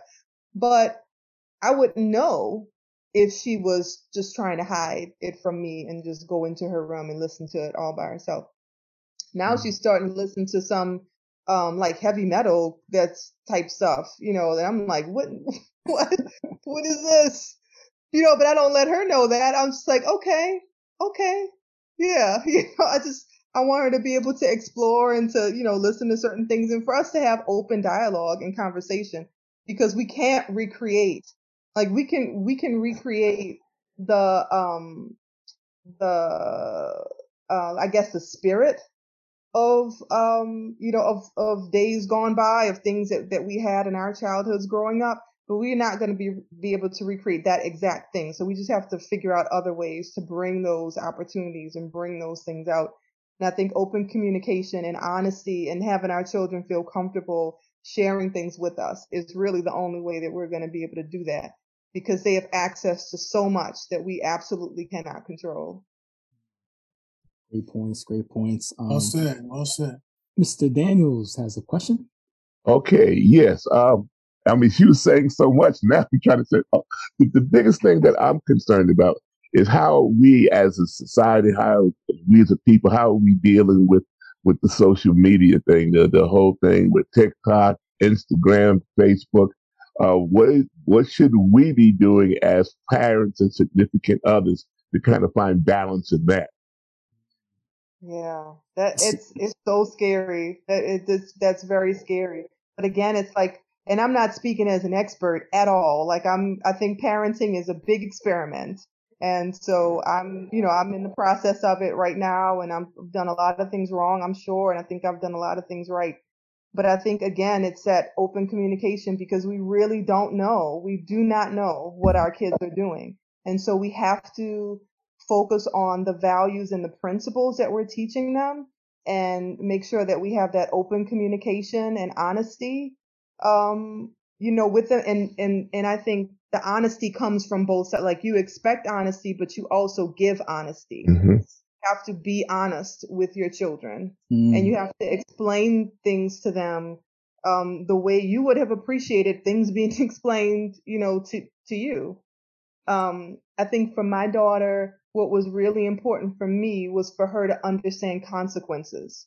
So it's like I, you know, I knew early on I'm not going to be able to control everything that you do, but I do need you to know that whatever you do has consequences. So you have to think deeply about your decisions and you have to know that, you know, whatever you do, it's going to have either a positive or a negative consequence and you have to be willing to accept whatever that is. And you have to go into it knowing that there could possibly be some consequences. So it's not like when she was little, I would let her run into the street or anything like that. But certain things like, you know, if I tell you not to touch the stove, you know, it's like I'm not going to, or, you know, if I tell you not to touch the stove and you touch the stove anyway, you got burned. That's your consequence. Like you have to learn from those things. And I, I never prevented her from learning consequences. So I think as a result, she became very responsible. So all of the things that, that they are exposed to through social media that we cannot control, we really have to rely on us instilling them with principles and values that are going to help them to make good decisions. So much around, you know, the kids are vaping now and they're doing all these crazy challenges, you know, that they learn TikTok. Um, but it's like you, you can't fight that you can instill love and, and, and values, you know, in them so that when they do see a crazy challenge, you know, on TikTok, they can go, well, yeah, maybe my friends are doing that, but maybe that's not the best thing for me because I understand cause and effect, because I understand consequences, and I'm not going to put myself into a dangerous position, even though my friends are doing that. Mm. You know, I think that's really the only thing that we can do. We really have to trust them we have to rely on them. But again, like Mr. Robinson or Dr. Robinson said earlier, we have to give them the tools so that they can make those good decisions, you know, for themselves. And they also have to know that at the end of the day, they are responsible for their lives. We're not.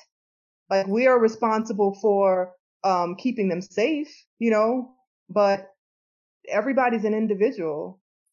Mm. They have, they're responsible for you know for for themselves and that's they have to understand you know that's that's a responsibility they have to keep themselves um they have to make good decisions, you know, for themselves, despite all of the stuff that's around them. And I can't imagine what it's like to be a child in this age, you know.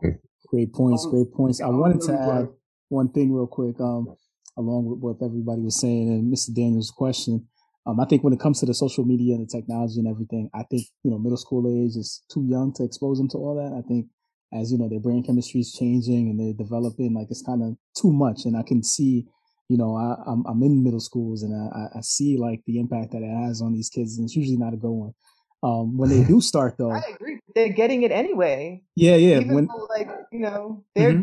they're getting exposed to it, whether I, we you're right. like it or not. I completely agree. I don't mm-hmm. think I don't think adults should be exposed as much. So I, think, I think the next part of it is um, for us to keep up with it because I think um, as we as we um, grow, we kind of lose um, interest in the technology and we lose interest in you know the, some of the things that the kids are doing. But like you said, Jenga, like it's our responsibility to keep them safe. And some of these things, like they're going into it as kids and they don't really know some of the uh, dangers of it all or, or whatever. So I think it's important for us to learn the Instagrams and the Snapchats and what's going on with those, like how they work and stuff like that, and not to let the technology get away from us. Like even if you have to take a class or, you know, I think sometimes even just talking to the kids about it works. Like they can just school you on everything and tell you how it works and how to use it and whatever it is. And I think that's super important for us to to be able to keep up with it and um, have an understanding of what it is, like what it's for, how it's used, who's on it, like all these type of things. So we can, um, you know, have those conversations like Jenga was mentioning as your child is using these things so we can maneuver them through that world and not be kind of alone in it and lost in it, you know. Uh, Mr. Daniels, do you have another question? Okay. Uh, wow. Yeah.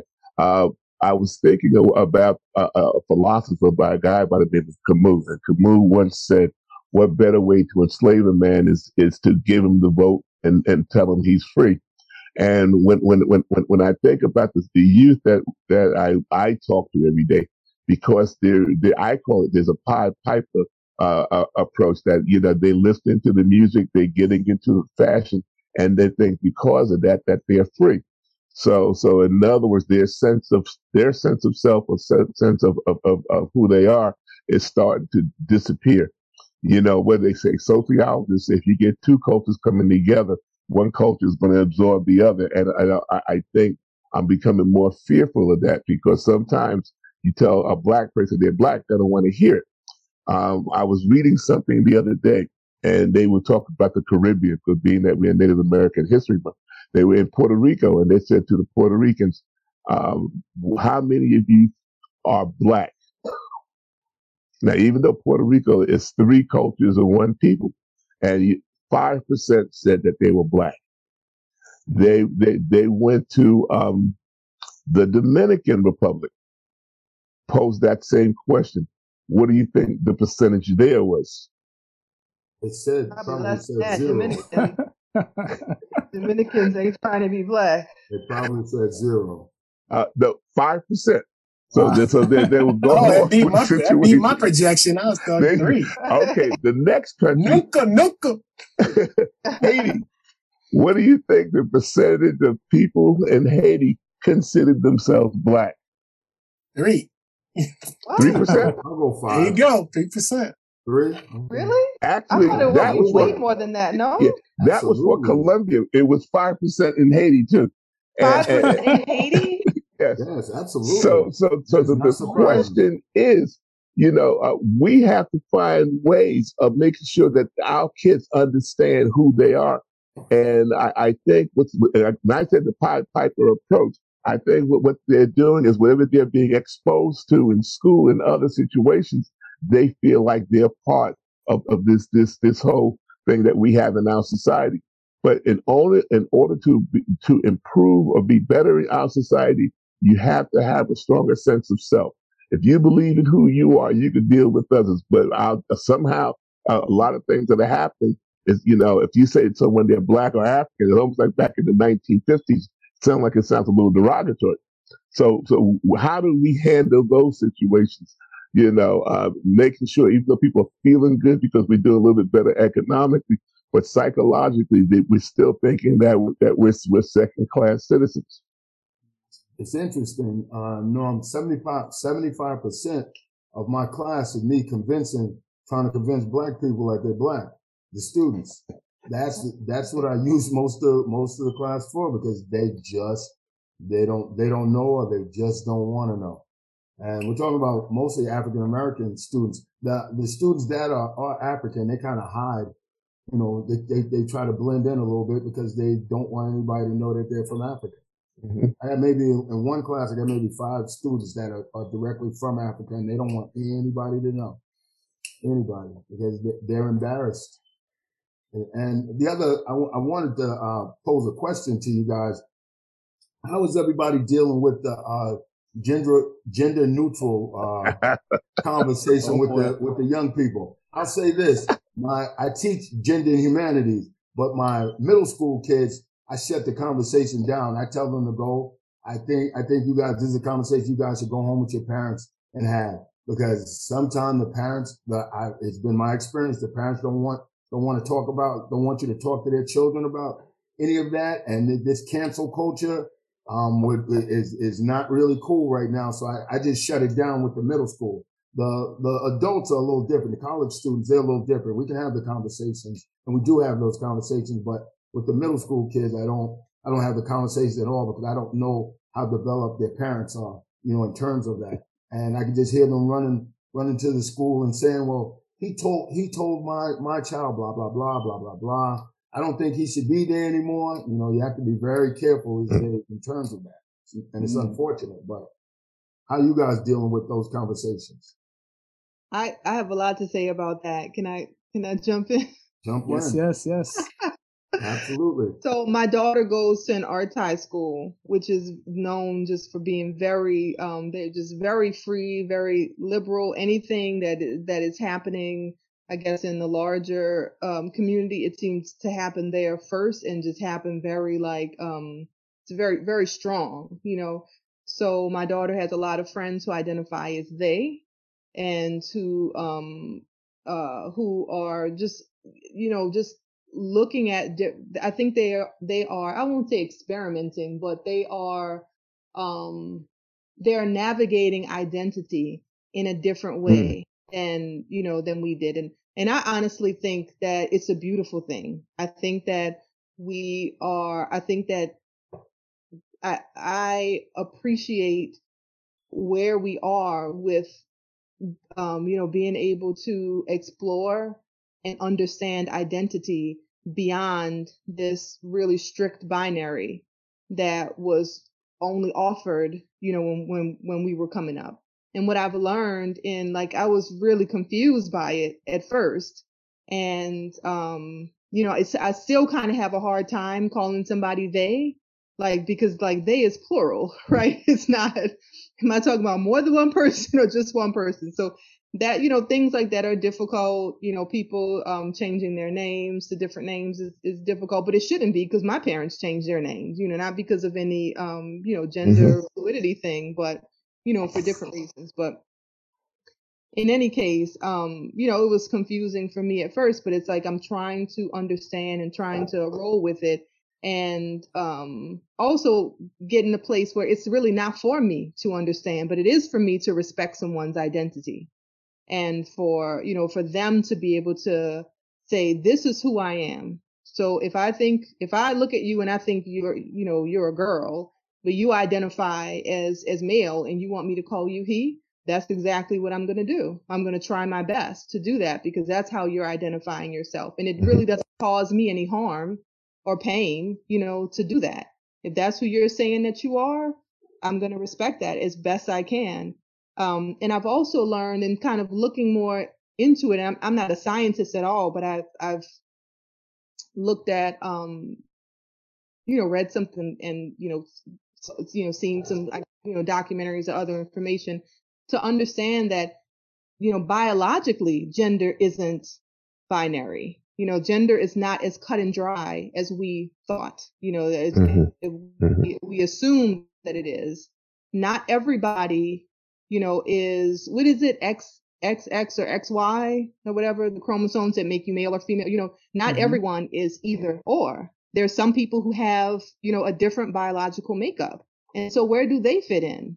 You know, like why I think it's a good thing to create an inclusive, you know, a society that kind of recognizes the identities of, you know, of, of everyone. Um, not just, you know, us saying who, you know, who we want them to be. And I think also we live in an extremely gendered society. Our, our language is very gendered. How we treat people is gendered. Um, if you think about it, you know, what's the first thing someone says, you know, when they give a speech? Ladies and gentlemen, you know, it's like they, why, why is it that we have to identify people by their sex organs is which essentially what you're saying you know when you when you say that you it's it's so important for us to know what someone's sex organs are so that we can know how to treat them. But what if we actually what if we didn't need to do that? What if we were able to address people as as human beings as individuals? And you know however they want to identify is you know is is their business. I don't need to know your sex organs unless i want to have sex with you you know? That's really the only reason why i need to know that information you know otherwise i'm just going to let you be who you are um everything that we do you know from the i remember when we were growing up my little brother when he was very young um he would call people hume instead of saying he or she and we would be like, his name is Juba. Juba, what are you talking about? Who, who, he'd be like, Hume did it. Hume did it. Be like, what is, who, who is Hume? And like later on, it's like he didn't even realize he was doing it, but he actually created a gender neutral pronoun. Mm. He was talking about a person. We didn't know if it was a male or a female, mm-hmm. you know? But when you think about it, it's not really that important. You know, it's, it really isn't it's like we're all human beings and we should be able to ident- you know, to be able to treat each other with respect. We don't need to put people in boxes.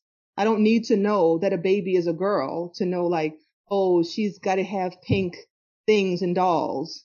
Or if you're a boy, you got to have blue things and trucks. Like we don't need to track our, you know, put our children down a particular track just because of their sex organs.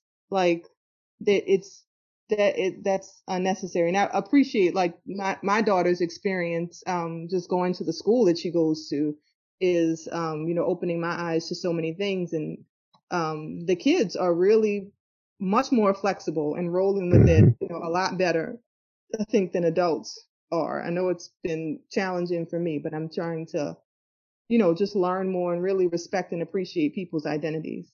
What I'm what I'm finding in, on the on the college atmosphere is that um, there is an appreciation among among the students of it, but it doesn't supersede race and racism. and that, that that's been my struggle and my difficulty because the students are, are fine with structural racism. Uh, and I'm, I'm t- talking about the, the students with the pronouns. They're fine with that, except when we talk about the structural racism, they're, they're, they're okay with that. Well, this is kind of what we do but you're the person that just told me that there's 158 different genders. Um, yeah, you you have to be open and understand what I'm what I'm saying and what I'm talking about in terms of uh, black folks, and they don't. They, it, it's, it's, a very hypocritical notion that we're kind of dealing with, and it, it's tough mm. to kind of get them, you know, to understand to understand that. You know, they they supersede and they say, you know what, you know what I'm saying, right, Professor? You understand what I'm saying. And then we go on to, to another, and, and then there's a racist, uh, a racist quotation. And I'm like, whoa, whoa, let's slow down. Let's go back. You know, and we go back. I, I never thought of it that way. Mm. You know, I'm, I'm kind of dealing with that right now. I think uh, Professor Robinson. Well, that's why they need you. that's why they need you though, because you know they have to make sure that that that that's front and center, and it should never be a battle. It's not yeah. either either you're pro black or you are okay with gender fluidity. It's like because black people are gender fluid too. You know, it's not it's not an either or thing, and I think that happened with the women's movement. That happened with Absolutely. the uh, you know the gay liberation movement, and it's always this thing as if as if black people are not women too, or black people are not gay too. You know, it's like we're we're both. That's called um, intersectionality. You know, like we we have all of these different identities, so we're not going to throw away this one side. I'm not going to say I'm not going to deny my womanhood and deny my femaleness in service of you know this um if if what i'm being told is black liberation means that i i have to do that. I'm not going to do that. You know if i was gay i'm not going to say i'm not going to deny that part of me insert if if other people telling me black liberation requires me to do that. I think mm-hmm. that's i think we can have both. You know i think that we can and i agree with you uh you know mr robinson it's it's really important to make sure that that's front and center and to you know to tell these kids look you're you know you can't um you can't um you know promote the liberation of this of this group but not the the liberation of this group that has been um oppressed in this country since you know the minute that you know that we got here. So you can uh anyway um, let me uh, myself back on mute Professor Robinson, um, just to answer your question um, about the whole gender stuff, um, I think is is very confusing because um, it, it just seems like things just keep getting added on. You know, like when I start to kind of make sense out of one thing, it's like a new thing, and then new letters and new this and new that. And um, what it seems to me too is that like there's no room for well, like I, I don't agree with this or this just doesn't make sense. Like there's no room for that. It's like either you're with it or you're not you know, mm. and I'm not, you know, I'm, I'm, I'm still like, you know, confused by it. I'm not saying I'm like either way with it, but for me, it's like, um, why can't people say like, well, I understand, but I kind of don't agree with that. And then we move on. Why do people have to be like, this has to be something that you agree with and this is how society should be kind of thing. So I feel like there's a lot of pressure on people to, to go with this whole, um, you know, this whole ideology, even if it doesn't make sense to them. And I think that you know, we could respect individuals and their and their right to be able to identify how they want to identify, but for them to say like this is, you know, you have to have that same ideology. I, I'm trying, I'm struggling with that. And it keeps changing. It mm. keeps changing. The the textbook that I'm using, um, it came out a year ago. I'm already on the second edition. It, wow. it, it keeps changing and changing and changing. Right. You know, the foundation, the foundation just, just uh, hasn't really been steadied as of yet. So, you know, I guess we'll see you know, where where it goes and everything. Um, but I do yeah. think that it's really um confusing and um you know trying to make sense. Think- and and I, I talk to people too that that that identify with certain things, and we have really long conversations and they seem to be confused by it as well. So it's like, you know, I'm I'm, I'm trying to have some sense of of all of this, and you know, it just really hasn't happened yet. Um, but I do respect the individual's right for their sexuality. Like that's none of my business, kind of thing. For me, it's just the the infiltration into this is what you need to teach your kids. This is how society should function. This is how we all should be, kind of thing. You know. Well, I think I mean th- I think that's the nature of of humanity is change, right? Nothing nothing stays the same, and I think it we we may think there have been we may think there's been this sort of steady constant since the you know the the dawn of of, of humans or whatever, but it has. I mean, it's things are always changing. Identities actually change, you know, a, a lot. I think this is a new one um, but I think the next generation is not going to think that it, you know, when they become our age and they're doing their podcast or whatever it is that they do, they're, you know, they're not going to think it's, it, it's a big deal. And I think they won't be, um, you know, they won't be confused by it at all. And I think I would question you, um, you know, Mr. G, why do you feel that you need to understand? And mm. I'm not saying that you do, you know, you do or you don't, but who why why is it important? I mean because you said at the end of the day you respect people's identity. Absolutely. Why do and you need to understand it? it's just the pressure that you know society's putting on people that you know i guess um you know that don't live that lifestyle that you should agree with this and this is what it is and kind of thing. And there's no room to say like yeah i really don't kind of get it. Like I, I respect it but i don't really get it. Like I, I feel like there's not room for the I don't know and I don't get it. And I need to ponder on this kind of thing. And there's pressure for everybody to go with this, like go with this thing, this new thing here, and not really contemplate or think about, you know, what it is, why it is, how it is, kind of thing. Well, in what ways are you feeling pressure to agree? I'm just saying, just from conversations I've had with with people that that um identify with you know certain like there's this like you need to agree with with, with me and um that that whole pressure of uh this is how you know this is how you, you need to be teaching your kids and this is the ideology that you know we all need to have oh, um, oh gosh that's a real hmm. contention i've had students I, I called someone. I said I was looking. I, wasn't looking at the student, and I heard the voice, and it, it sounded like a woman. I said, "How can I help you, madam?" She completely flipped out. I am not a madam. I was like, whoa, whoa, whoa. I was like, let, let, let's just relax.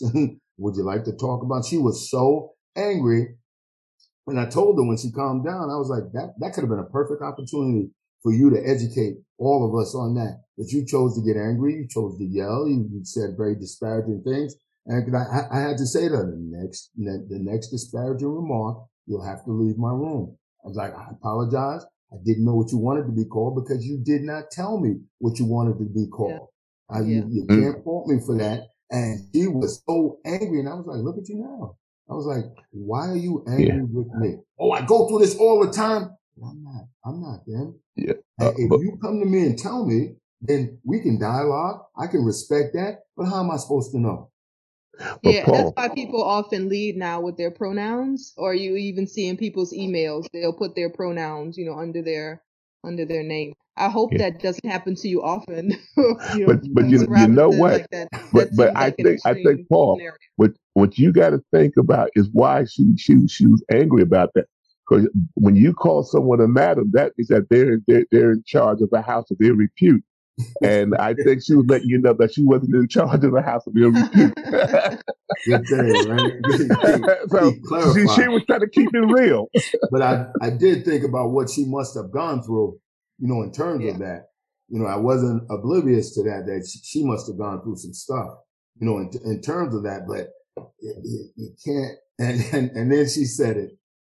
You, you know what I mean? You're black. I didn't even, I was so tired at that point. I just left it alone.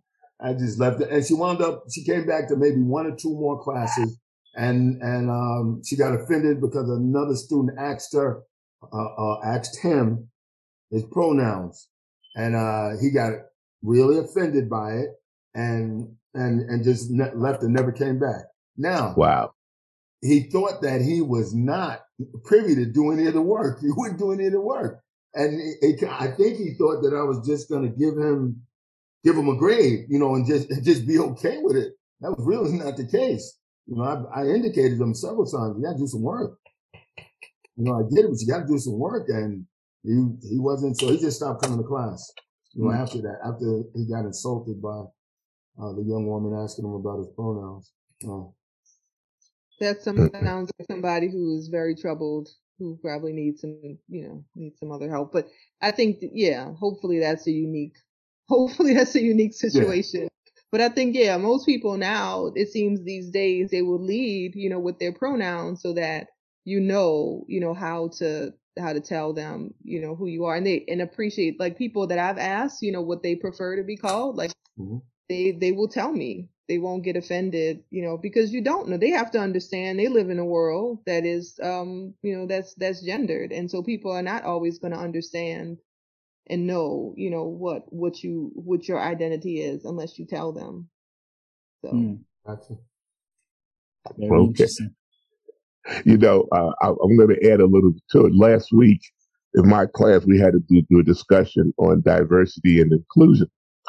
And one one of my white students said, "Well, if if if you, my parents told me that if you talk about critical race theory, I should I should leave class." And I said, "Well, I said you could do that if you want." I said, "But I'm gonna tell you this. I'm gonna tell you up front. You leave this class, I'm a failure." fail. And he, he, decided to stay. So you know. So, so anyway, the, the next thing I want to ask you um, being that for the last week or so, there's been big discussions dealing with David Chappelle. Does anyone have any any in, input or, want to share about what happened with that situation with Dave Chappelle? Interesting, very interesting. Mm-hmm. I, I, caught I caught his act. Very interesting. If, if I could get past the N word and the B word, I'm great. I'm great with him. You know, I get what he, I get what he, he he's alluding to because I've seen it happening in my classes. You know, mm. so I get, I understand what he's saying. You know, regarding it, like you know, you're able to jump back and and you can jump back into into formation again if you want to. I I get it, but I just that other stuff, that N word, and it kills me. Yeah, yeah. But I get it. I, I haven't seen it. I, I heard about the backlash against him, but um, I haven't watched the um, I haven't watched it, so I don't even I don't really know. What, makes a lot of sense. It makes a lot of sense. It's important though to just always keep in mind, just again, intersectionality, and I get into conversations with people in my family about this too. That um, it's not an either or thing, and I think sometimes when we have conversations, when we say, um, you know, protect trans lives, it's like we're imagining that black people aren't trans and if we if if we it, or when we say that um you know we need to you know we need to be um focused on black liberation it's almost as if we imagine that that doesn't include trans people or gay people or women mm-hmm. even sometimes you know it's like we we're imagining that those other struggles and those other movements aren't a part of our movement Mm. And, mm. and it is, and it's important that we make that you know we make sure that we don't you know cut it, we don't split that and say either you're this or you're that, because that's yeah, not I, reality for a lot of us. Right, but you know, and I agree with you, but a lot of those things that's coming back is not really coming back from from, from black people. So if you, if you talk about about about uh, gays, uh, the, the, the gay model is a European model. When it comes to trans, um, black people are not saying that, that, that, that black, that, that blacks are not in, in, the trans movement, but it's, it's, it's the European that is controlling everything. But somehow what they control, we think is coming from us. So, um, and, and I, I think that's, that's the question that we have to look at or the situation that we have to look at. Hmm. So. What I don't understand. What, I know you. What do you mean the gay model is a European model? No, in other words, a good example when we came to the women's movement, and when black women were were, were, were uh, the women's movement, the whites in the in the, in the women's movement were the ones that were telling black women they should be involved. And black women said we are involved, uh, but our situation is different than yours. When, we, when we look, when, yeah, when we're looking at racism, and when we look at, at power, you're looking at different situations. And, and it's the same thing. A good example, when, when, when AIDS was very high, um, somehow, you know, the, the, the AIDS in, in the white community said, said that AIDS is not a problem anymore. Whereas in the black community, well, so in a lot of things that we're looking at, there are two issues. There, you know, I, I call it the European issue and the black issue. And so that's what I'm alluding to. I hope you can understand that. I hope. I'm not not hundred percent clear on what, what you're saying, but that's fine. We don't have to go back and forth. We don't have to agree. You don't have to agree. Um, great points, everyone. Um, I think uh, X was asking about the whole bathroom thing with uh, you know, gender. Now that you know, a lot more facilities and schools and different places are putting like the gender neutral bathroom. Like how how we all feel about that. I think that's another, you know, that goes back to what we were talking about before about creating a world where um where we're safe, right? Because what what's the concern? I think I've heard this a lot, you know, with well what if what if a man dresses up like a woman and goes into the women's bathroom? But I I think I think we really have to work on our men and somebody mentioned that before too poor, you know, men's liberation, basically, and, bo- you know, teaching our boys, training our boys that they're not animals. You know, you're not someone who can't control your, you know, your urge. You're not someone who's naturally violent. Like, how is it that those things are acceptable among boys and men? How is it that, that, um, you know, our response to, um, someone said this earlier that, um, you know, we have to teach our boys that if they, uh, I can't remember what the language was, but basically, like, there's going to be consequences if they hurt women. Well, let's not wait until it gets to that point. Mm. Like, how are we, we tra- training our boys? Like, how are we raising them in the first place to understand who they are and to respect their bodies enough to care about who they sleep with, to care about, you know, how, how they operate in the world, to understand that they're not animals, you know, and they're not people who are going to just run around being violent, you know, so it's like a man's, I think that we, our society, we need to create a society where a man's, a good man's job is not just to, to, um, be a bodyguard, you know, for, for women against quote unquote bad men, but to be a part of raising good men, to be a part of raising men who understand that the, the what's culturally acceptable is to respect your own body and to respect other people's bodies and not to you know to run around and be violent. So this whole bathroom thing is the it seems like the concern is if men are going to go into the women, the bathroom and and rape women and you know all of it. It's like what kind of what kind of men are we putting out into this world? You know, but I think the other thing is an easy way to get to to handle. I've been in such, and I'm sure y'all have seen bathrooms as well, where like um you know there might be a sink outside and there's like individual stalls and people can just go and you know they and and you know and have their their privacy but then there's a sink that's kind of out in in in an open area it's like that stuff is not rocket science like we can figure out a way for people to you know safely go to you know to the bathroom um, but I do think that we need to address, um, you know, safety. We need to address the way that we're raising our boys and men. Gender, hmm? Is that an assumption that men? I don't know about the men in here, but if I'm going to the bathroom, I'm going to the bathroom. That's it. Um, exactly. That's what I'm saying. That That's a, what I'm saying. Right. That men men are gonna uh, are gonna uh, rape and savage uh, and uh, you know and be savages in terms of women again right isn't that a problematic isn't that a very problematic that's a very problematic mentality right isn't yeah, that that's a very problematic thing to to think because Where most just go into the bathroom so why is it a you know why it's a big deal to begin with but when it becomes a big deal is this fear that something's going to happen behind closed doors between you know between men and women so we have to address we got to address that right well is it a stereotype or is it something so. that's happening? See, that that's my concern. Well, I think, I think, I think that it's both. I think that it is something that does happen. Violence against women certainly does happen. So well, I think no one can deny that, right? I'm talking about specifically. Um, and uh, uh, is, is, there some research that I don't know about that that that women are getting um, women are getting molested and raped by men in, in gender neutral bathrooms? because I think that's a yeah, new not thing. to my knowledge. Yeah, isn't it? Isn't the gender neutral thing bathrooms new? Yeah. So how do they have any data to, to say that? So from my from my estimation, it, it, it's stereotypical. Yeah. But Jenga, are you saying that's is that a fear amongst women? Like, have women been talking about like? Good question. no, thing? but I don't think it's a fear among women. But I've heard people who disagree with gender neutral bathrooms bringing that up. Ah, okay. So that some that some male pervert is going to go into the bathroom and you know and and mess with the women or the you know or children. Got it. Got and so it. yeah, so mm-hmm. that's sort of the mentality that it's going. I mean, and I don't think that there's any statistics or any, you know, any data, you know, that actually backs that up. But I think that's the fear. Um, and if that's a, and I'm saying that if that's the fear, then let's deal with that part. Let's deal with why, you know, why is that? Why would that be a problem? I don't think the solution is keeping the bathrooms separate. I think the solution is dealing with that underlying issue, if that is the issue. Mm. I've heard people say it, but I don't know if it's the issue or not. I mean, I don't know. If you how we how do we deal with something that hasn't happened?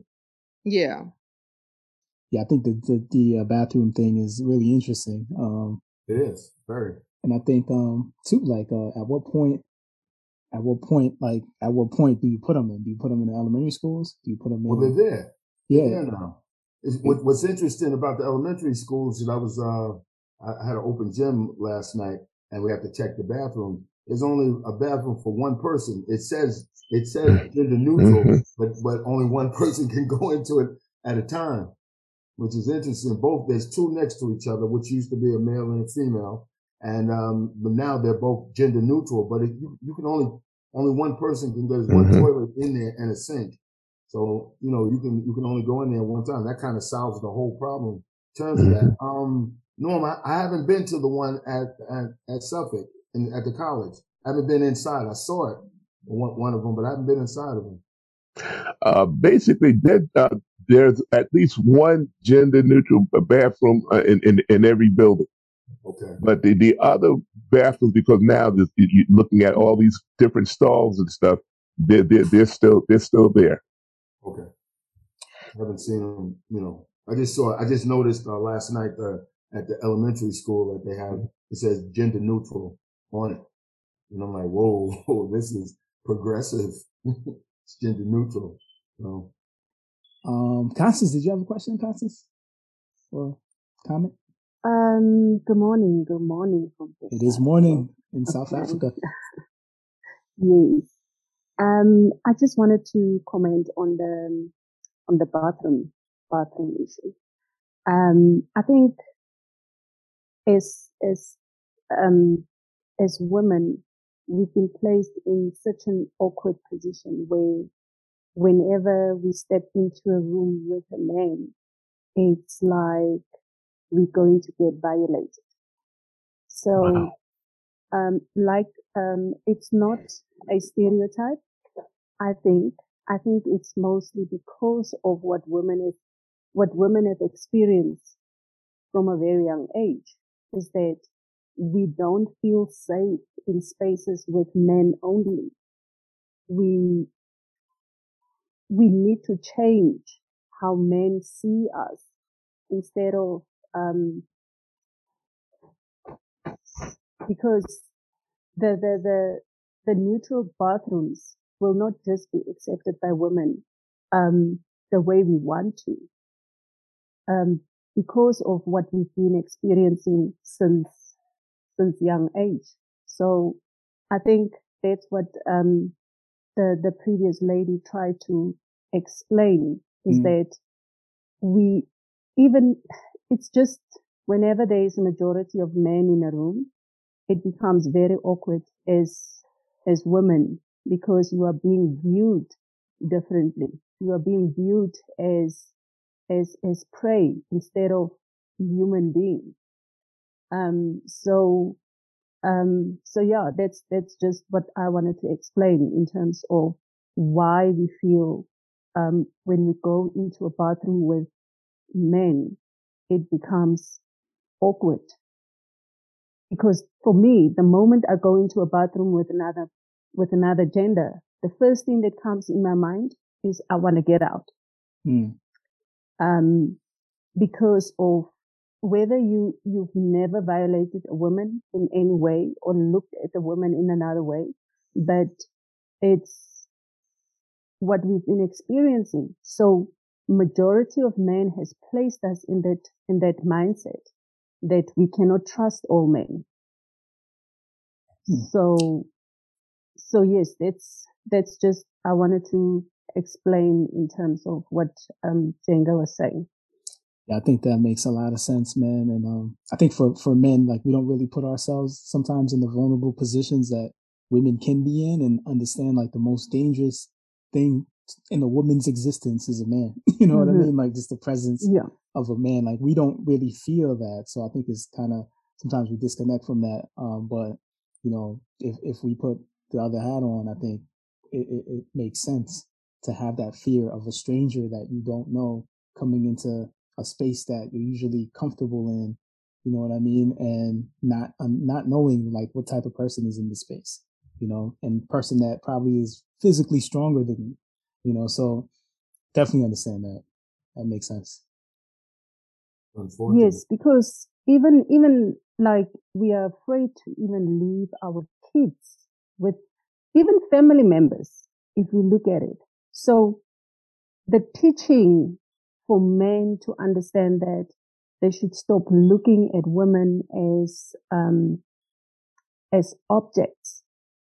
That needs to start from a very young age because even if you have to leave your kids with um with with family um with a stranger it it it takes a lot from a woman to just um you know be open to um to a stranger to a to another gender um that the whole it's it's the same like whenever um like now we have to learn to understand that um there is a whole different gender that we are not aware of. Um and that yes um how do i how do i navigate that with okay i'm i'm as, as you're talking i understand but what, and I do understand what, what about the good guys? Number one, but what about what happens? How do I, how do I kind of swallow that when the same thing happens to me when I get around white women and they start clutching their purse and it, it, it, it, it, it, it did something to me and it does something to me every time. And you know what, you know what the response to me is? Oh, get over it. Get over it. It's not that bad. It's just, you know, it, it, it's just the way people are, blah, blah, blah. How do I navigate that? Because I hear what you're saying, and yes. I go through the same thing with that notion yes. that, that, that, I'm the enemy. That's, that's, that's a, that's a difficult one. I don't know how to, um, I don't, I don't know, know if I was to, clear or not, but I just, it just popped into my head that, yes. you know, I, I, you know, and I, I know the guys in this room are, are good guys. So what do they do? They, they, they just get lumped in with the with the uh, with with the others. And when I, I say good guys, so. I think these guys, I don't think they would ever attack any any woman. It's just not in their character. And I've known these guys for years. True, yeah, please true. jump in. I'm sorry, I don't mean to interrupt. Um, I, I, think this is on an individual level, but a person's trauma is a person's trauma. Um, and so I'm, I'm, um, with the woman speaking right now, it, it you, it's, it's, I mean, it, it's hard for me to speak because I'm speaking from experience, you know, it's unfortunate that when something happens to you at a very young age, maybe just another guy violated, you kind of hold that as you're moving forward in life. And it's unfortunate that you have to unlearn the things that that that has happened to you. Mm-hmm. mm-hmm. um but you you can't you can't you can't you still cannot be comfortable. As much as um every guy is a good guy you, you know you you go into a situation knowing that but yet again something has happened to you and you're kind of leaning back to that oh my god this could happen again. You you know you're you're watchful. Um so i think it's it's on a you know that's from a woman's stance again what you and and you know your situation um dr robinson when you speak about you know you're in a room with white women and they they, they are holding their bags and stuff like that um and uh, you know um it, it you know i think chimamanda was a person who said you know there's a danger to a single story i think there's a lot of unlearning and learning in the situation that we're in um mm-hmm. from both sides i mean um right now you know edu- every guy's a bad yes. guy no, that's not what it is. It's just that's what I'm taking from, away from it right now. Uh, I, get, that, I get what you're no, saying. I, I, mean, I get her trauma is her trauma. I get it, but what what what what's coming across to me is every guy every every guy's the bad guy right now. Mm. But that's not. Go ahead. I'm not a savage. I think um I, I think so, um I understand exactly what uh, the women are saying, and I think again, like for for men, I think we personalize it because we know we good guys. Like we know we were good guys because we know ourselves. But in a strange situation where a woman does not know who you are and you're just there as a guy, then they do sense that fear and that danger. And like Imotini was saying, like if you've experienced it before, like it makes sense for it to come back. And it's hard to regulate that in your head saying that this guy is safe because I don't know this guy. You know what I mean? So I, I, I think I understand like that that kind of perspective and. Um, but it, it, we we have to be conscious because obviously every person is different, right? So mm-hmm. it, it's it's about you know we're not saying every guy is a bad guy, every person, every mm-hmm. you know, but you have to go into a situation understanding and and almost like you're changing your mindset. You know that takes a mental work. Um, mm-hmm. but but that my responsibility. You know, no, no, no. That is that is a person. Okay, so what I'm trying to say to you is what I'm, what I'm trying to get at is, um, you know, it, it, there's a danger. There's a danger to a single story, and there's a danger to just thinking that every person is bad. But again, we can't we can't blame someone from for you know you can't you can't be angry at someone who has a traumatic experience. But again, all of these things require education from both men and women because we're only speaking about men doing what they do to, you know, some men rather, I should say, doing what they do to women, but what about the ones women are doing to men? So, you know, all of these things are just a constant learning um, from both sides, in my in my opinion. You know, um, and that's that's what I, I have to I have to say. Mm. Yeah, I understand. Well said. Well said. I think we definitely have different experiences as black men and black women. Um, and like these conversations are great because we get insight on both both sides. You know what I mean? Um, so thank you, ladies, for definitely sharing that, so we can have some insight. Um, all right, uh, we probably be here for hours talking about yeah, social responsibility. Yeah, so let's let's um let's wrap it up and uh and formulate some conclusions um that you all can leave us with. Um, I think we we got a great deal of um, different responses from everybody based on like their own social responsibility. So I think we get to a point sometimes where people are like, "Well, what can I do? What can little old me do? Like, I can't do anything to change the black community and you know our social structure and what we're going through and all this kind of stuff." But it really doesn't have to be like you know you starting a whole movement or you having a, a organization. Like it could be some really simple things. Um, so can we conclude? Uh, uh, Professor Robinson and uh, Dr. Love with you know some simple things that could be done, and whatever else you guys want to you know leave leave us off with. Well, I'll start. Uh, let Dr. Love wrap it up. Um, I mean, even even um, very simple things, very very simple things. Um, with with the children, I work with children, so have a simple conversation with children. Just, just, just, just sit down and talk to them for a few minutes. When you see them, uh, respond to them. They'll know if you care or not. Um, join an organization, join a group. Uh, Constance was just talking about how, how, you know, how men, um, how, how women have this fight. Talk to little girls about, about those issues. You know, um, start a, start a children's group. There's so many different things you can do. A volunteer. There, there, there are different organizations out there that you can volunteer, you know, for uh, NAACP, any other, any of those groups, uh, the local groups. You know, you can do it. Uh, you can do it as a group. You can do it as an in, individual. But join a group. Speak. Uh, speak to some kids. Um, our, our, responsibility is to teach, and mm-hmm. we're all teachers. Every every one of us is a teacher. You know, we just don't realize it, but we're we're all teachers. We're teaching somebody something. And if you don't you don't feel comfortable doing that, then find a group or organization. Find somebody somebody that will help in that regard. That's Indeed. it. Indeed. Thank you for that, Professor Robinson. Dr. Love. Excellent. I just want to piggyback on on uh, what Professor Robinson said in terms of, you know, we need to just do more listening in terms of that, mm-hmm. especially from a relationship standpoint with our women you know, women have been oppressed for so long and held back and held under and undervalued and underappreciated, underestimated that right now I think we're having like a renaissance where women are just stepping into their power. And I think a lot of men, myself included, you know, we're reactionary to it. Like, oh, you know, where are you coming from? And how can you say these things to me when, you know, we just need to set stuff aside and listen. Listen to where they're coming from listening to how they wish to grow, because it's like charting a new path, you know? And I think that if we do that and then we listen to each other, I think we grow. And like we said at the beginning, if we grow up, you know, then we give permission for our children to grow up and the community to grow up as a whole. You know, I didn't say anything during the whole, you know, the gender identification and all that because what matters is that we're together on it.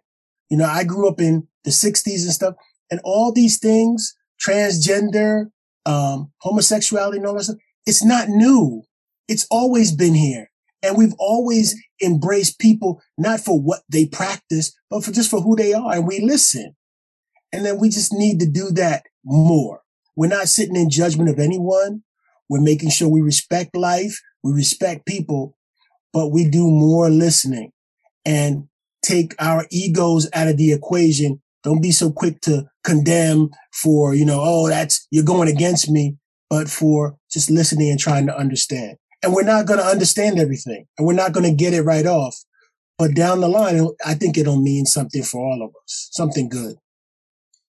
Well said.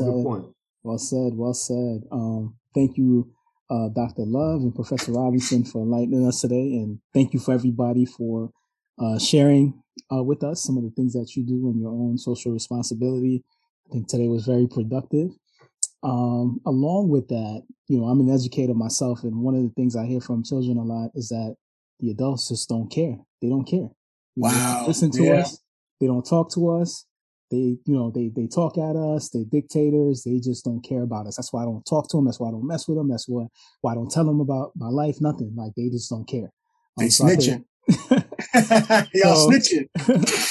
I think um, one of the best things that we can do as adults um, in the Black community and is to to show these young kids that we care and for them to be able to feel comfortable coming to us um, because you know they, they're going to their peer group and their peer group don't they don't know like they're giving them anything and they're just rolling along with it so they right. need us to give them that guidance but they just don't feel comfortable with us so we have to show them that we care and that they can come to us and to have these conversations like Professor Robinson was mentioning with them um, and to initiate it. Don't wait for them to come through. Like initiate it. We can't have that fear that if I talk to this young man, like he's gonna want to punch me in my face. Sometimes we really have to, you know, just hope for the best. You know, prepare for the worst and hope for the best. But to be in a position where we can show these kids that we care and we love them and we appreciate them and that they can come to us. And I think that can go a long way, you know.